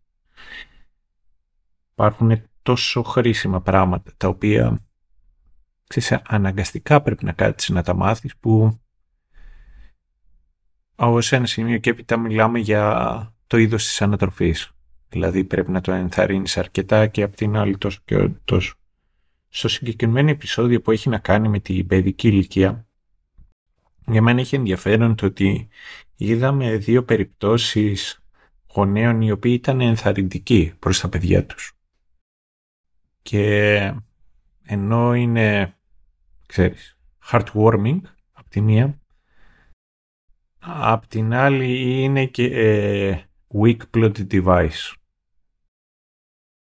και οι δύο είχαν το γονιό τον οποίο τους υποστήριζε σε ένα σημείο. Και οι δύο είχαν το γονιό αυτόν τον οποίο ε, τους έδινε να κάνουν τα, τα πράγματα, ξέρεις, έτσι όπως θέλανε οι ίδιοι. Και συν της άλλης, τουλάχιστον εγώ έτσι όπως το κατάλαβα, και τα δύο παιδιά κάνανε ό,τι θέλανε, ξέρεις, και οι δύο χαρακτήρες κάνανε αυτό το οποίο θέλανε και εκεί που είχαν βάλει τα πράγματα στο κεφάλι και δεν πληρώσανε ως ένα σημείο το, το κόστος. Και αυτό δεν με ενοχλεί, ξέρεις, σαν πραγματικότητα, γιατί δεν, δεν πιστεύω ότι υπάρχει δικαιοσύνη. Αλλά αυτό το οποίο μου άρεσε στις δύο προηγούμενες ιστορίες ήταν το τι θέλεις πάρα πολύ και το τι σημαίνει ότι πρέπει να θυσιάσεις για να το αποκτήσεις. Και αυτό ήταν το πρόβλημά μου στο συγκεκριμένο επεισόδιο σε σύγκριση με τα αντίστοιχα των δύο. Ναι, ε, όντως δεν υπήρχαν stakes. Ε, νομίζω ότι είναι κάποιο είδους αναφορά ε, στη, στο τι σημαίνει να είσαι λίγο πιο νέρντουλα τέλος πάντων και να σε νοιάζουν τα games όταν ήμασταν εμείς παιδιά όπου ε, είναι πάμπολοι εκείνοι που θα, νομίζω ότι θα είναι κοντά σε αυτό που βλέπουμε ε, στην Πόπη. Που ακούμε όλα τα κλεισέ από τη μητέρα της. Ε, να, καλύτερα να πας έξω να παίξεις με τις φίλες σου και τους φίλους σου ξέρω εγώ και γιατί καλύτερα να μην πας κάπου με το ποδήλατο και τέτοιες ιστορίες. Ε, και να ασχοληθείς με τίποτα σοβαρό, όχι με παιχνίδια και, και τα λοιπά. Αυτά τα άτομα που είναι σαν και εμάς στην ηλικία τα είχαν στάνταρ. Γιατί αυτό ήταν και καλά το conventional wisdom για τους γονείς εκείνη την, την περίοδο. Και το αστείο φυσικά είναι ότι εμείς κερδίσαμε γιατί δεν, πάνε, δεν τα γλιτώνεις αυτά, δεν πάνε πίσω και το κερασάκι στην τούρτα είναι ότι τουλάχιστον στη δική μου περίπτωση άτομα που μου πηγαίνανε πάρα πολύ κόντρο όταν ήμουν μικρός σε τέτοια πράγματα, συγγενείς και τα λοιπά, πλέον στα γεράματα παίζουν. Δεν χρειάζεται καν να προσπαθήσω, κατάλαβες. Είναι, είναι ε, από την άλλη, έχει μια διαφορά η φάση με το Νάιαν, γιατί ο Άιαν δεν είναι απλά ήθελε να κάνει κάτι ο Άιαν είχε ταυτόχρονα και πρόβλημα.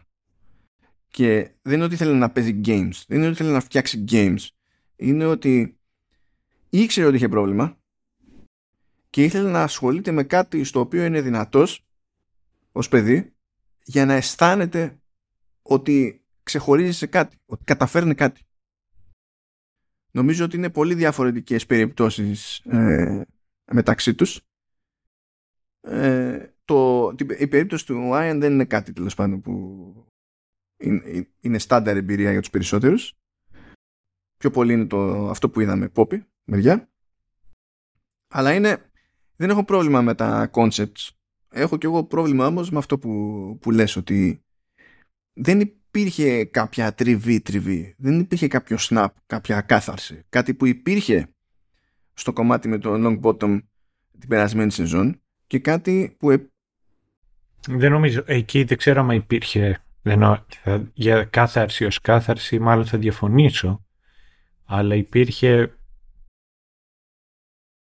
ουσιαστικά μία διαπίστωση ή μία, μία, ένα breakthrough. Αντίστοιχα και στο... What does it take. Ναι, ναι, ναι. Ε, και στο DQD αντίστοιχα υπήρχε υπήρχε ρίσκο. Καλά, υπήρχε αυτό. Κόστος, είχε, Ναι, η ναι. επιλογή είχε κόστος. Δηλαδή, πώς να σου πω, ε, χρειαζόταν να δούμε τι σήμαινε. Τι, τι, τι, τι άλλο πρόβλημα αντιμετώπισαν σε αυτή τους τη, την πορεία. Και σίγουρα είχε λίγο ζουμί παραπάνω για τον Άιαν, γιατί από εκεί που είναι παιδάκι μαθησιακά πηγαίνει με τον πατέρα του και ξαφνικά πηγαίνει και είναι guest lecturer σε πανεπιστήμιο ως ε, game designer δεν είδαμε τί- τίποτα για το πώς έγινε αυτό. Μμ. Ε, επίσης ε, είχε ενδιαφέρον το ότι ενώ δείχνει με πόσο αγάπη είχε στη μάνα του και πόσο ξέρεις δεν τα πήγαινε καλά με τον πατέρα του είχε ενδιαφέρον από, τα, από τον τρόπο με τον οποίο ξέρεις γράφει ή βλέπεις σταδιακά το πατέρα του καταλαβαίνεις το τι αντίκτυπο είχε στη συμπεριφορά του. Δηλαδή ο, ο Άιαν στη συμπεριφορά του θυμίζει πολύ περισσότερο τον πατέρα Έχεις- του. έχεις δίκιο. Ήταν ευκαιρία αυτό το επεισόδιο. Αλλά νομίζω ότι ή κάτι πήγε στραβά και δεν έφτασε εκεί που μπορούσε να φτάσει ή κάποιος σκέφτηκε ότι αυτή η αναφορά σε δύο τελείως άλλα είδη εμπειρίας φτάνει από μόνη της. Και ότι η μία θα κάνει περισσότερο κλικ σε κάποιους, η άλλη θα κάνει περισσότερο κλικ στους άλλους και όλοι μαζί θα έρθουν πιο κοντά τέλος πάντων σε αυτή τη φάση και θα είναι θα μείνουμε στο κοίτα να δεις ε, και στους δύο κατέληξαν τα, τα video games να είναι κάτι θετικό στη ζωή τους, ξέρω. Ναι. Αλλά εντάξει και στις δύο, κυρίως στην περίπτωση του Άιαν είχε περισσότερο να κάνει με escapism παρά κάτι το οποίο δηλαδή τον βοήθησε. Και ήταν κιόλας και ένα μέρος στο οποίο μπορούσε να διοχετεύσει την ε, δημιουργικότητά του. Εγώ αυτό το οποίο σκέφτομαι είναι ότι από τη στιγμή που ε, έχουν βαλθεί τώρα ουσιαστικά να κάνουν ένα βρε παιδί μου ε, ε, ξέρεις ένα dedicated show με τέτοιου είδους ιστορίες αντιλαμβάνομαι κιόλας ότι δεν θα χρησιμοποιήσουν πλέον τις καλές τους ιστορίες και στο, ξέρεις, και στο Mythic Quest. Δεν ξέρω, πραγματικά είμαι πολύ περίεργος για αυτό το, γιατί εμένα μου φαίνεται άθλος και το ένα επεισόδιο όταν λειτουργεί με τέτοιο στυλ. Ναι, ναι. Δεν ξέρω πώς λες θα βγάλω μια οχτάδα από τέτοια. In one go. Δεν ξέρω δηλαδή πώς το κάνεις αυτό. Ναι, όχι, όχι, θα συμφωνήσω. Θα συμφωνήσω απόλυτα. Είπες ότι σε εκνεύρισε η Ρέιτσελ αυτή τη φορά. Ναι. Εμένα με εκνεύρισε περισσότερο η Ντέινα. Στην αλήθεια. Η, η Ντέινα, θα, θα σου πω ποιο είναι το θέμα. Η Ντέινα ήταν φτιαγμένη για να είναι. Ε, smartest guy in the room μαζί με τον Άιαν ήταν να δείξουν ότι ήταν κάποιος ο οποίος δεν ξέρω κατά πόσο ήταν equal αλλά θα μπορούσε να ήταν ξέρεις equal του Ian. Ε, και ταυτόχρονα ήταν ξέρεις πιο ήταν too cool for school βρε παιδί μου. Αυτό ήταν με τη Dana και από τη στιγμή που είδαμε πως καταλήγει η τελευταία σεζόν, ε, ξέρεις το τέλος της σεζόν και πώς θα πορευτούν για την επόμενη φάση, είμαι, αντιλαμβάνομαι το, το τι κομμάτι έχει να παίξει. Η, η, η Rachel απλά είναι, ξέρεις, δεν έχει κάτι το ιδιαίτερο. Είναι και όλες αυτοί οι οποίοι είναι ακόμα και στου, είναι οι πιο offensive στους δύο ε, testers και είναι και όλες αυτοί η οποία είχε περισσότερη λύσα για προνόσπο. Αντιλαμβάνομαι ότι πώς χρειάζεται το diversity, αντιλαμβάνομαι το πώς πρέπει να είμαστε ευαίσθητοι στους ανθρώπους οι οποίοι είναι diverse. Η, η Rachel ακόμα και στην περίοδο την οποία ήταν tester έχω την εντύπωση ότι ήταν πολύ περισσότερο αυτή η οποία είχε ανάγκη το attention παρά το sensitiveness. Ναι, ήταν περισσότερο κνέ παρά, ναι, ναι, παρά ναι, ήταν περισσότερο ναι, αυτό. ναι, ναι, ναι. Και φαίνεται και σε αυτή τη, τη, τη σεζόν κιόλας γιατί τα ιδεώδη πήγανε περίπατο τόσο γρήγορα. Mm. Δηλαδή δεν, υπήρξε, δεν δίστασε καν. Απλά συνέβη. Απλά χάθηκαν όλα. Πήγαν όλα περίπατο. Εγώ γι' αυτό δεν την αντιπάθησα τελείως, διότι ενώ δεν μ' άρεσε σαν χαρακτήρας, νομίζω ότι είναι λίγο στο πλάνο να μην μ' αρέσει, να με ενοχλεί ως χαρακτήρας. Ναι. Και μ' αρέσει λίγο που το καυτηριάζει περισσότερο η σειρά αυτό το πράγμα. Γιατί προηγουμένως υπήρχε αυτό το πέρα δόθε με, το, με, την Rachel και τον Long Bottom και έπαιζε μια σύγκρουση ας πούμε που κάποτε οδηγούσε κάπου άλλοτε δεν οδηγούσε πουθενά ήταν, μπορεί να ήταν comic relief τώρα η Rachel όμως είναι φάση κατρακύλα και είναι κατρακύλα στο πλαίσιο το ε, πριν δεν είχα κάποιο είδους επιρροή δύναμη στα χέρια μου. Οπότε ε, φυσικά και ε, ήμουν αδικημένη διότι δεν μπορεί να, να υπάρχει λογικότερη εξήγηση. Τώρα όμως που από σπόντα κατέληξα με κάποια δύναμη και επιρροή στα χέρια μου άσχετα με το αν ήταν παιχνίδι του Μπραντ όλο αυτό πήραν τα μυαλά αέρα σαν να μην υπάρχει αύριο. Που αυτό βέβαια εντάξει πηγαίνει και πατάει σε ένα άλλο κλισέ το πώς αντιδρούν διαφορετικοί χαρακτήρες όταν καταλήξουν με ισχύ στα χέρια τους. Έτσι, OK, okay, είναι, είναι αιώνιο αυτό το πράγμα. Αλλά πάντα έχει και ενδιαφέρον, διότι κανένας χαρακτήρας δεν είναι ίδιος με τον παραδιπλανό του και ο καθένας πάντα ε, καταλήγει να επηρεάζεται κάπως αλλιώς. Όσο, όσο και να μοιάζει με κάποιον άλλον, πάντα ε, πηγαίνει, πηγαίνει λίγο, ε, λίγο αλλιώς. Και τέλος πάντων, όταν βλέπω εγώ σχόλια ξέρεις του ε, που, που καυτηριάζουν το τι σημαίνει να είσαι τέρμα κολλημένος με την ιδέα ότι είσαι ιδεαλιστής και όχι με τις ιδέες που έχεις ως ιδεαλιστής ε, το, το βάζω στα συν. Άσχετα με το για ποια μεριά μιλάμε τώρα έτσι. Τώρα έτυχε και πιάνει υποτίθεται τους Αμερικανούς αριστερούς προοδευτικούς κτλ. Ε, διότι εκεί πέρα υπάρχει και ένα ρεύμα άλλο ε, και παίζει και, σε, και ως προς αυτό έτσι ένας αναβρασμός σε κάποια στούντιο αλλά είναι και γενικότερο στο κομμάτι το ψυχαγωγικό που βασίζεται περισσότερο στην ανατολική ακτή ας πούμε, των ΗΠΑ. Εκεί η νοοτροπία διαφέρει από τη μέση νοοτροπία στη, στη δυτική ακτή ε, και οι πολιτικές αντιλήψεις και τα λοιπά, ρε παιδί μου. Ε, μ' αρέσει που τα αγνοούν αυτά. Ε, δεν ξέρω πώς θα, τι θα την κάνουν μετά παρακάτω βέβαια, διότι η Ρέιτσελ αυτή τη στιγμή και σε αυτή τη σεζόν ήταν σχετικά ξεκρέμαστη και τώρα θα είναι ακόμη πιο ξεκρέμαστη. Δεν ξέρω τι ρόλο έχει να παίξει δηλαδή από εκεί πέρα. Για την Dana, η, η Dana γενικά δεν ένιωσε ότι προσέφερε τίποτα σε αυτή τη σεζόν. Διότι και στις προηγούμενες σεζόν σε πολλές περιπτώσεις ήταν η φωνή της λογικής πάνω στα τσιτάτα που βάραγε η Ρέιτσελ, ας πούμε. Παρότι έχουν παρόμοιες αντιλήψεις και εκεί φαινόταν πάλι ότι μπορείς να πιστεύεις τα ίδια πράγματα με διαφορετικό τρόπο σε πρακτικό επίπεδο. Αλλά νομίζω ότι την, απλά ε, ε, χρησιμοποιήθηκε ώστε να γίνει το setup που έγινε για την επόμενη σεζόν. Για την πάρτι Ναι. Και εγώ, και εγώ αυτό, αυτό, αυτό πιστεύω. Ναι, είμαι περίεργος. Είμαι περίεργος να δω τι θα γίνει μετά με τη, με τη Rachel.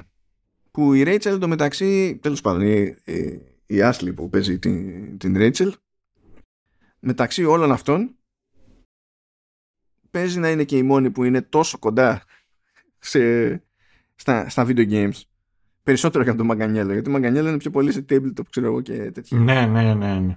Ενώ Μάνι Μάνι, ας πούμε, η τύψα που κάνει τη Rachel έκανε και τη, και τη φωνή της Aloy, ας πούμε, στα Horizon. Ε, κάνει τη, την Tiny Tina στο, στο spin-off από το Borderlands. Κάνει, κα, κάνει staff, παιδί μου, είναι γνωστή φιγούρα στα, στην υποκριτική τέλος πάντων μεν, αλλά για games μεριά. Με games μεριά. Να δω, να δω, γιατί δεν, βλέ, δεν θεωρώ ότι θα τη βάλουν στην άκρη ως χαρακτήρα. Ναι, συμφωνώ και εγώ. Δεν, Και είναι και writer για το spin-off. Mm, mm. Επίσης λογικό. Οπότε είναι πολύ δύσκολο, δεν θα τη δούμε. Ε, τι, τι, πώς βλέπεις όλο αυτό τον κύκλο έτσι που έκανε σχέση Αιάν και Πόπη. Ε, κοίταξε να δεις. Νομίζω ότι Καλά, ξέρουμε και δύο το πόσο συχνό είναι αυτό στη βιομηχανία και το πω, πολλές φορές όλο αυτό συμβαίνει.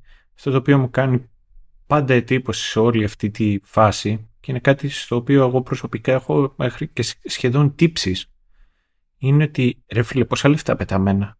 Δηλαδή παίρνουν τόσα λεφτά, κάνουν γραφεία το ένα και το άλλο και το παράλληλο και λες ρε φίλε δεν οδηγείσαι πουθενά και μετά βλέπεις και τους grants, grants αυτούς οι οποίοι κάνουν την υπόλοιπη δουλειά. Εντάξει, αντιλαμβάνομαι, αντιλαμβάνομαι το εξής. Αυτός ο οποίος έχει τις μεγάλες ιδέες και μπορεί να κάνει το οτιδήποτε μπλα μπλα μπλα είναι πάντα αυτός ο οποίος σπρώχνει μπροστά το, το car. Είναι αυτός ο οποίος καθοδηγεί, δείχνει πράγματα και όλα αυτά έτσι πως πάνε. Ε, μου φαίνεται όμως λιγάκι, ξέρεις, αστείο το ότι πόσο κακοπληρωμένοι ήταν οι υπόλοιποι πάνω και οι άλλοι πώς κάτω είχαν να κάνουν το οτιδήποτε. Ε, Καλά, αυτό είναι γενικότερο πρόβλημα και χούι της βιομηχανίας. Ναι. Είναι πρόβλημα μεγάλο δηλαδή. Δεν είναι ευχάριστη η φάση δουλεύω για games. Και... Ναι, και είναι και κάτι το οποίο εγώ το εξηγώ πάρα πολύ. Όταν μου λένε για ποιο λόγο, ξέρεις, από τη στιγμή που γράφεις κώδικα, για ποιο λόγο δεν πήγες να να σχεδιάζει video games και λέω δεν θα είχα να φάω. Και δεν θα με έβλεπε και το σπίτι μου. Και να έχεις να φας, θα διαλυώσουν. Και θα διαλυώσουν συστηματικά. Είναι προβλέψιμο να διαλυθείς. Ε, και είναι γενικότερο πρόβλημα αυτό το πράγμα. Ε, και δυστυχώς mm. ο μόνος τρόπος να λυθεί είναι όλα να γίνουν ακριβότερα. Σε κάποιο βαθμό τέλος πάντων αλλά είναι, είναι πόνος μεγάλος. Ταυτόχρονα βέβαια είναι και ένα είναι και ένα, μια ένα λυπηρό χούι που φέρνει και στο χώρο βέβαια ε, μία από τις δυνάμεις του. Το ότι έχεις γενικά να κάνεις με άτομα σε, μπορεί να είναι χαμηλά στην ιεραρχία, μπορεί να είναι ψηλά στην ιεραρχία είναι ακόμα αρκετά συχνό να έχεις να κάνεις με άτομα που έχουν σκάλαμα με το, το άθλημα. Διότι αν δεν έχεις σκάλαμα, Ναι, δεν ναι. δικαιολογεί Θα τον εαυτό συμφωνήσω. σου να τραβάς αυτό το κουπί όπως το τραβάς έτσι. Είναι δύσκολο. Αλλά τώρα καθώς μεγαλώνει αυτή η να μεγαλώνει, μεγαλώνει, μεγαλώνει, μπαίνουν περισσότεροι, περισσότεροι, περισσότεροι, αυτό δεν πρόκειται. Δηλαδή δεν γίνεται να μην αλλάξει καθόλου. Και α, εντάξει, ως συνήθως το μεγαλύτερο τζέρτζελο θα είναι Αμερική μεριά, γιατί η Ευρώπη είναι αλλιώς. Η Ευρώπη είναι πιο, πιο έντονη. Ναι. ναι, εντάξει. Και είναι και μικρότερο μαγαζί, λιγο- μικρότερα κεφάλαια και είναι και διαφορετική όλη. Να σου πω, α, με τα δεδομένα που λειτουργεί η Αμερική, η Ιαπωνία, η Κίνα, ξέρω εγώ κτλ. Άμα τεχνικώς δεν συμφέρει να έχει στούντιο στην Ευρώπη. Ναι. Ναι, ισχύει. Δηλαδή, το απολύω κάποιον στην Ευρώπη είναι τελείως άλλο καπέλο από το απολύω κάποιον στην Αμερική. Μάνι, μάνι, δηλαδή σου Ναι, κοστίζει άλλο ε, πράγμα. κάτι Γαλλία, κάτι τέτοια. Γαλλία Ισχύει. γελάμε. Ε, είναι τέτοιο. ναι. Ναι. Ε, Εδώ πέρα φύγανε εταιρείες οι οποίες ήταν στο Βερολίνο. Διότι η Γερμανία υποχρέωσε την. ε, Πώς να σου πω. Ότι πρέπει να είναι προσυμφωνημένα από πιο πριν υπερορίες. Καλά κρασιά. Όχι. ναι, εντάξει. ξε- Ναι, δηλαδή ότι πρέπει να ξέρει ο άλλος από πολύ πιο πριν πότε θα έχει υπερορίες. Και απαγορεύεται. το- Πώς να σου πω, το δευτερόλεπτο. Το, αυτό το οποίο έχουν σκοπό να κάνουν. Ωστόσο, υπάρχουν ευρωπαϊκό στούντιο που δεν πάνε να σηκωθούν και να φύγουν. Υπάρχει, ή- δηλαδή, ενώ είναι μικρότερο το μαγαζί, δεν βγάζουν η η Ευρώπη τα απόλυτα blockbusters, ξέρω εγώ. Οι, οι, οι μεγάλοι Ευρωπαίοι publishers είναι, ξέρω εγώ, ενάμισες. Ε, και πάει λέγοντας. Ε, έχουν βρει τον τρόπο. Υπάρχει τρόπος. Το ανέκδοτο είναι οι Αμερικανοί που επιμένουν ε, ε, να ε, λένε στην πάρτι τους, ας πούμε, ότι δεν γίνεται αλλιώς. Είναι, Ναι, ναι, ναι, ναι. Όχι, δουλεύουν πάρα πολύ, ζορίζονται και. Εντάξει.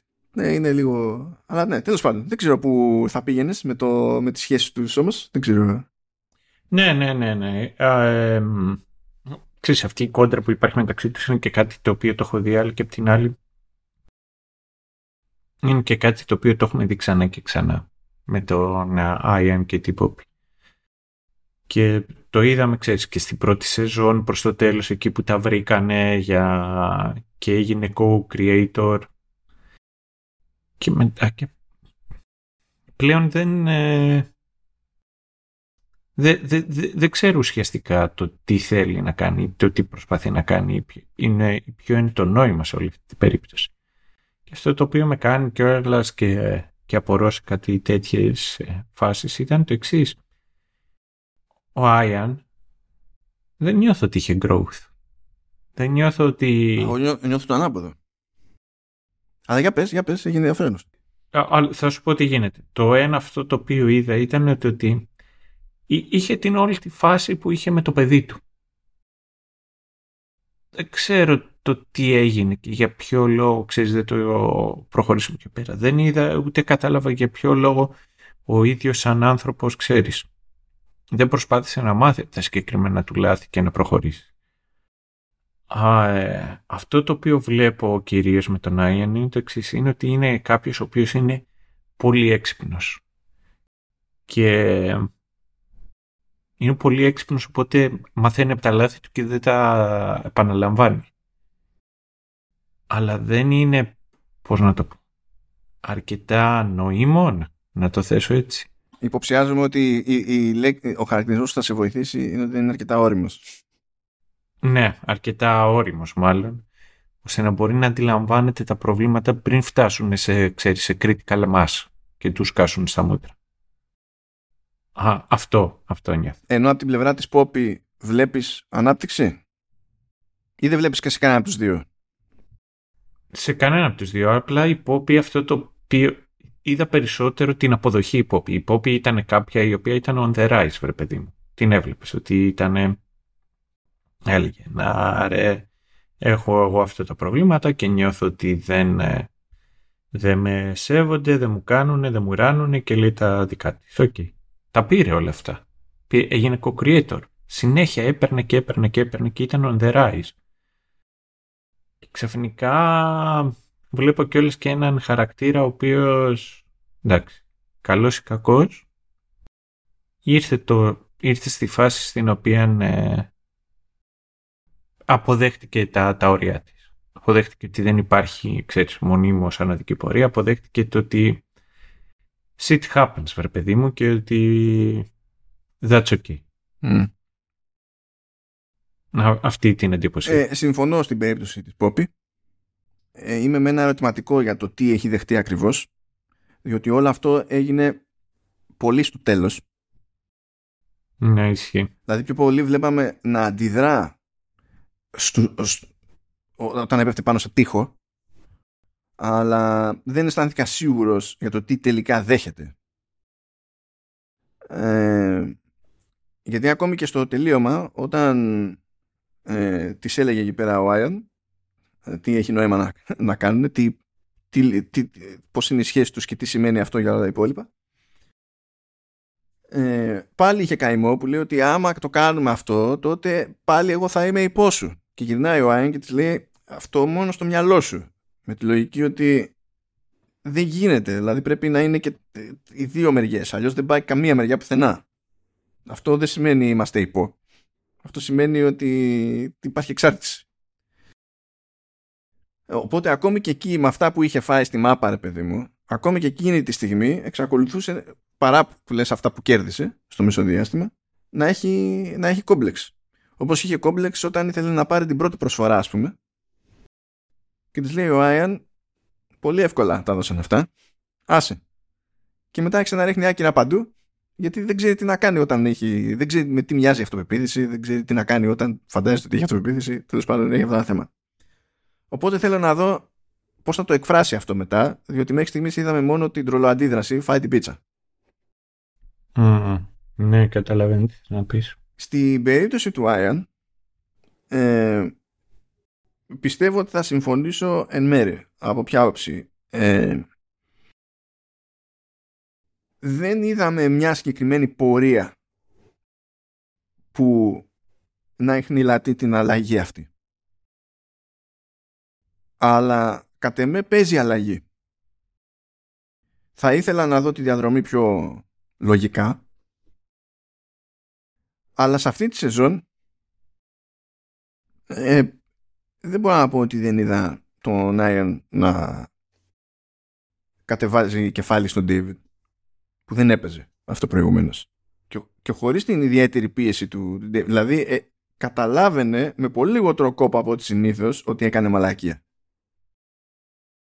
Αντίστοιχα, όταν καθόταν και ψαχνόταν πέρα δόθε και έπαιρνε βόλτες, πήγαινε βόλτες με την Ντέινα και πάμε να δούμε εκείνο, πάμε να δούμε τα άλλο, αναζητώντας τη μεγάλη ιδέα, εκ, εκ των πραγμάτων, έτσι, ε, ε, φαίνεται ότι δεχόταν πως δεν έχει κάποια ιδέα και, και δεν δε συνεισφέρει.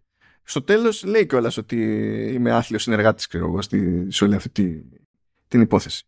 Και τον τρώει αυτό το πράγμα ε, τον είδαμε και σε άλλες περιπτώσεις να, να ρίχνει κεφάλι. Ίσως η πιο χαρακτηριστική περίπτωση που δεν έριξε κεφάλι, δηλαδή που το έριξε μετά πάλι στην φάση με τον David, εκεί που είδαμε τον Άιαν έτσι όπως τον βλέπαμε σε άλλη σεζόν.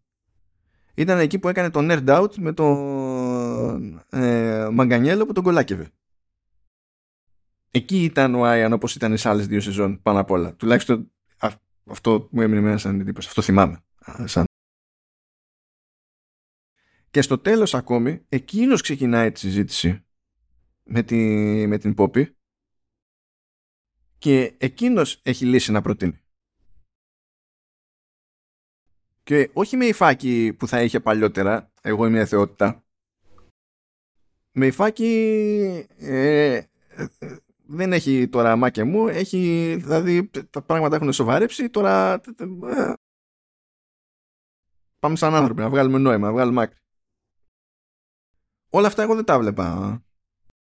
Δηλαδή μπορείς να πεις ότι το είδες στο περίπου στο τελείωμα της δεύτερης σεζόν τώρα δεν ξέρω αν ξεχνάω κάτι σημαντικό από την πρώτη αλλά στη δεύτερη σεζόν ας πούμε που ενώ υποτίθεται ότι εκείνος είναι όνομα δέχτηκε να πάει και να στήσει καινούργια εταιρεία με την Poppy.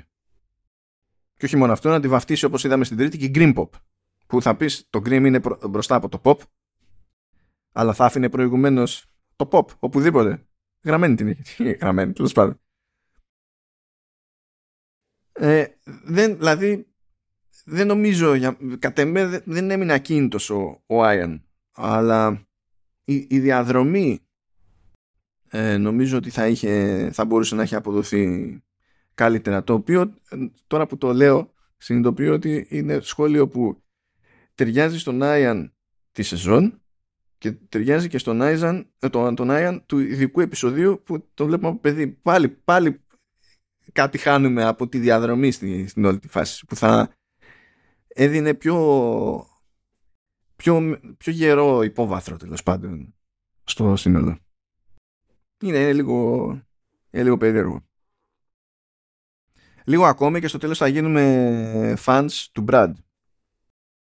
Που είναι, είναι, είναι καθή και τεράστια ας πούμε, αλλά στο τέλος θα γίνουμε fans του Brad. ναι, δεν ξέρω, δεν ξέρω πώς θα κινηθεί η season από εδώ και πέρα, αλλά είναι... Έχει τζέρτσελ, τέλος πάντων έχει ψωμί, θέλω, θέλω να δω το πώς θα πάει. Έχει, για να δούμε. Ε, ναι, δεν περίμενα να πιάσουμε εκεί πέρα περίπου τριώρο. Θα σου πω το εξής το τι συμβαίνει. Άμα είναι super duper ε, η σειρά, συνήθως βγαίνει, ξέρεις, είτε πιο μαζεμένη γιατί έχουμε τις ιδέες μας και τα πετάμε το ένα μετά το άλλο, είτε πιο μακραίνει αυτά τα οποία κρατάνε περισσότερο έχει να κάνει συνήθως στα επεισόδια στα οποία μας αρέσει κυρίως η θεματική. Τώρα μπλέξαμε γιατί είναι και με, το, με τα του gaming εδώ και είχε περίεργες αναφορές που θέλανε λίγο νιά αλλά όπως αντιλαμβάνεσαι θα μπλέξουμε και όταν έρθει η ώρα για το The Last of Us. Δεν ξέρω ποια θα είναι η κατάληξη. Να πω το εξής. Θα, θα σας απειλώ και από, από τώρα. Το The Last of Us θα είναι άλλο ένα στο οποίο θα κάτσω και θα, θα κρατήσω legit σημειώσεις. Το μοναδικό στο οποίο το έχω κάνει τόσο τόσο πολύ ήταν στη δεύτερη σεζόν νομίζω του The Boys κράτησα αρκετές σημειώσεις και στο Rings of Power. Αυτό το, στη δεύτερη σεζόν του The Boys ειδικά θυμάμαι μου είχε κάνει απίστευτη εντύπωση και ήταν κάτι το οποίο το παρακολουθούσα ξέρεις, με μανία. Ήταν κιόλας αυτή η θεματική του, του Radical που έχει να κάνει με τον, ε, ε, με τον τύπο ο οποίος ξυπνάει και πηγαίνει και σκοτώνει τον clerk στο, στο παντοπολείο. Αυτό το concept του toxic masculinity το οποίο σε οδηγάει με, με, με, με, είχε πορώσει πάρα πολύ και είχα θυμάμαι είχα κάτσει και είχα γράψει ξέρεις ολόκληρο story story για να έχω να, να πω. Είναι, εντάξει, είναι... Άμα πατήσουν όλα τα κουμπιά, πατήσουν όλα τα κουμπιά. Είναι. Αυτά πιστεύω. Αυτή τη δόση. Τι, χρυσές σφαίρες είχε το, το πράγμα. Korean barbecue είχε το πράγμα. Άσχετες αναφορές σε Marvel. Ε, updates για το πώς λειτουργούν κάποια πράγματα στη βιομηχανία των, των video games καμενίλες για το Mythic Quest το ίδιο, κάπως έπρεπε να το μπήκε αυτό σε Κάνουμε επεισόδια για Mythic Quest. Πριν έπρεπε να γίνει και αυτό. Εντάξει. Δεν, δεν έχω παράπονο. Αυτά από εμάς. Καλά μας, παιδιά. Ε, δεν μπορούμε καν να κάνουμε teaser για το επόμενο επεισόδιο, διότι τώρα αφού ξεπερδέσουμε εδώ θα αποφασίσουμε τι θα γίνει επόμενο επεισόδιο. ε, οπότε, ναι, θα μάθετε κι εσείς με το δύσκολο τρόπο. Αυτά, καλά να περνάτε, καλή χρονιά να έχουμε και τα σεβ μας. Τα λέμε. Τσάου. Bye bye.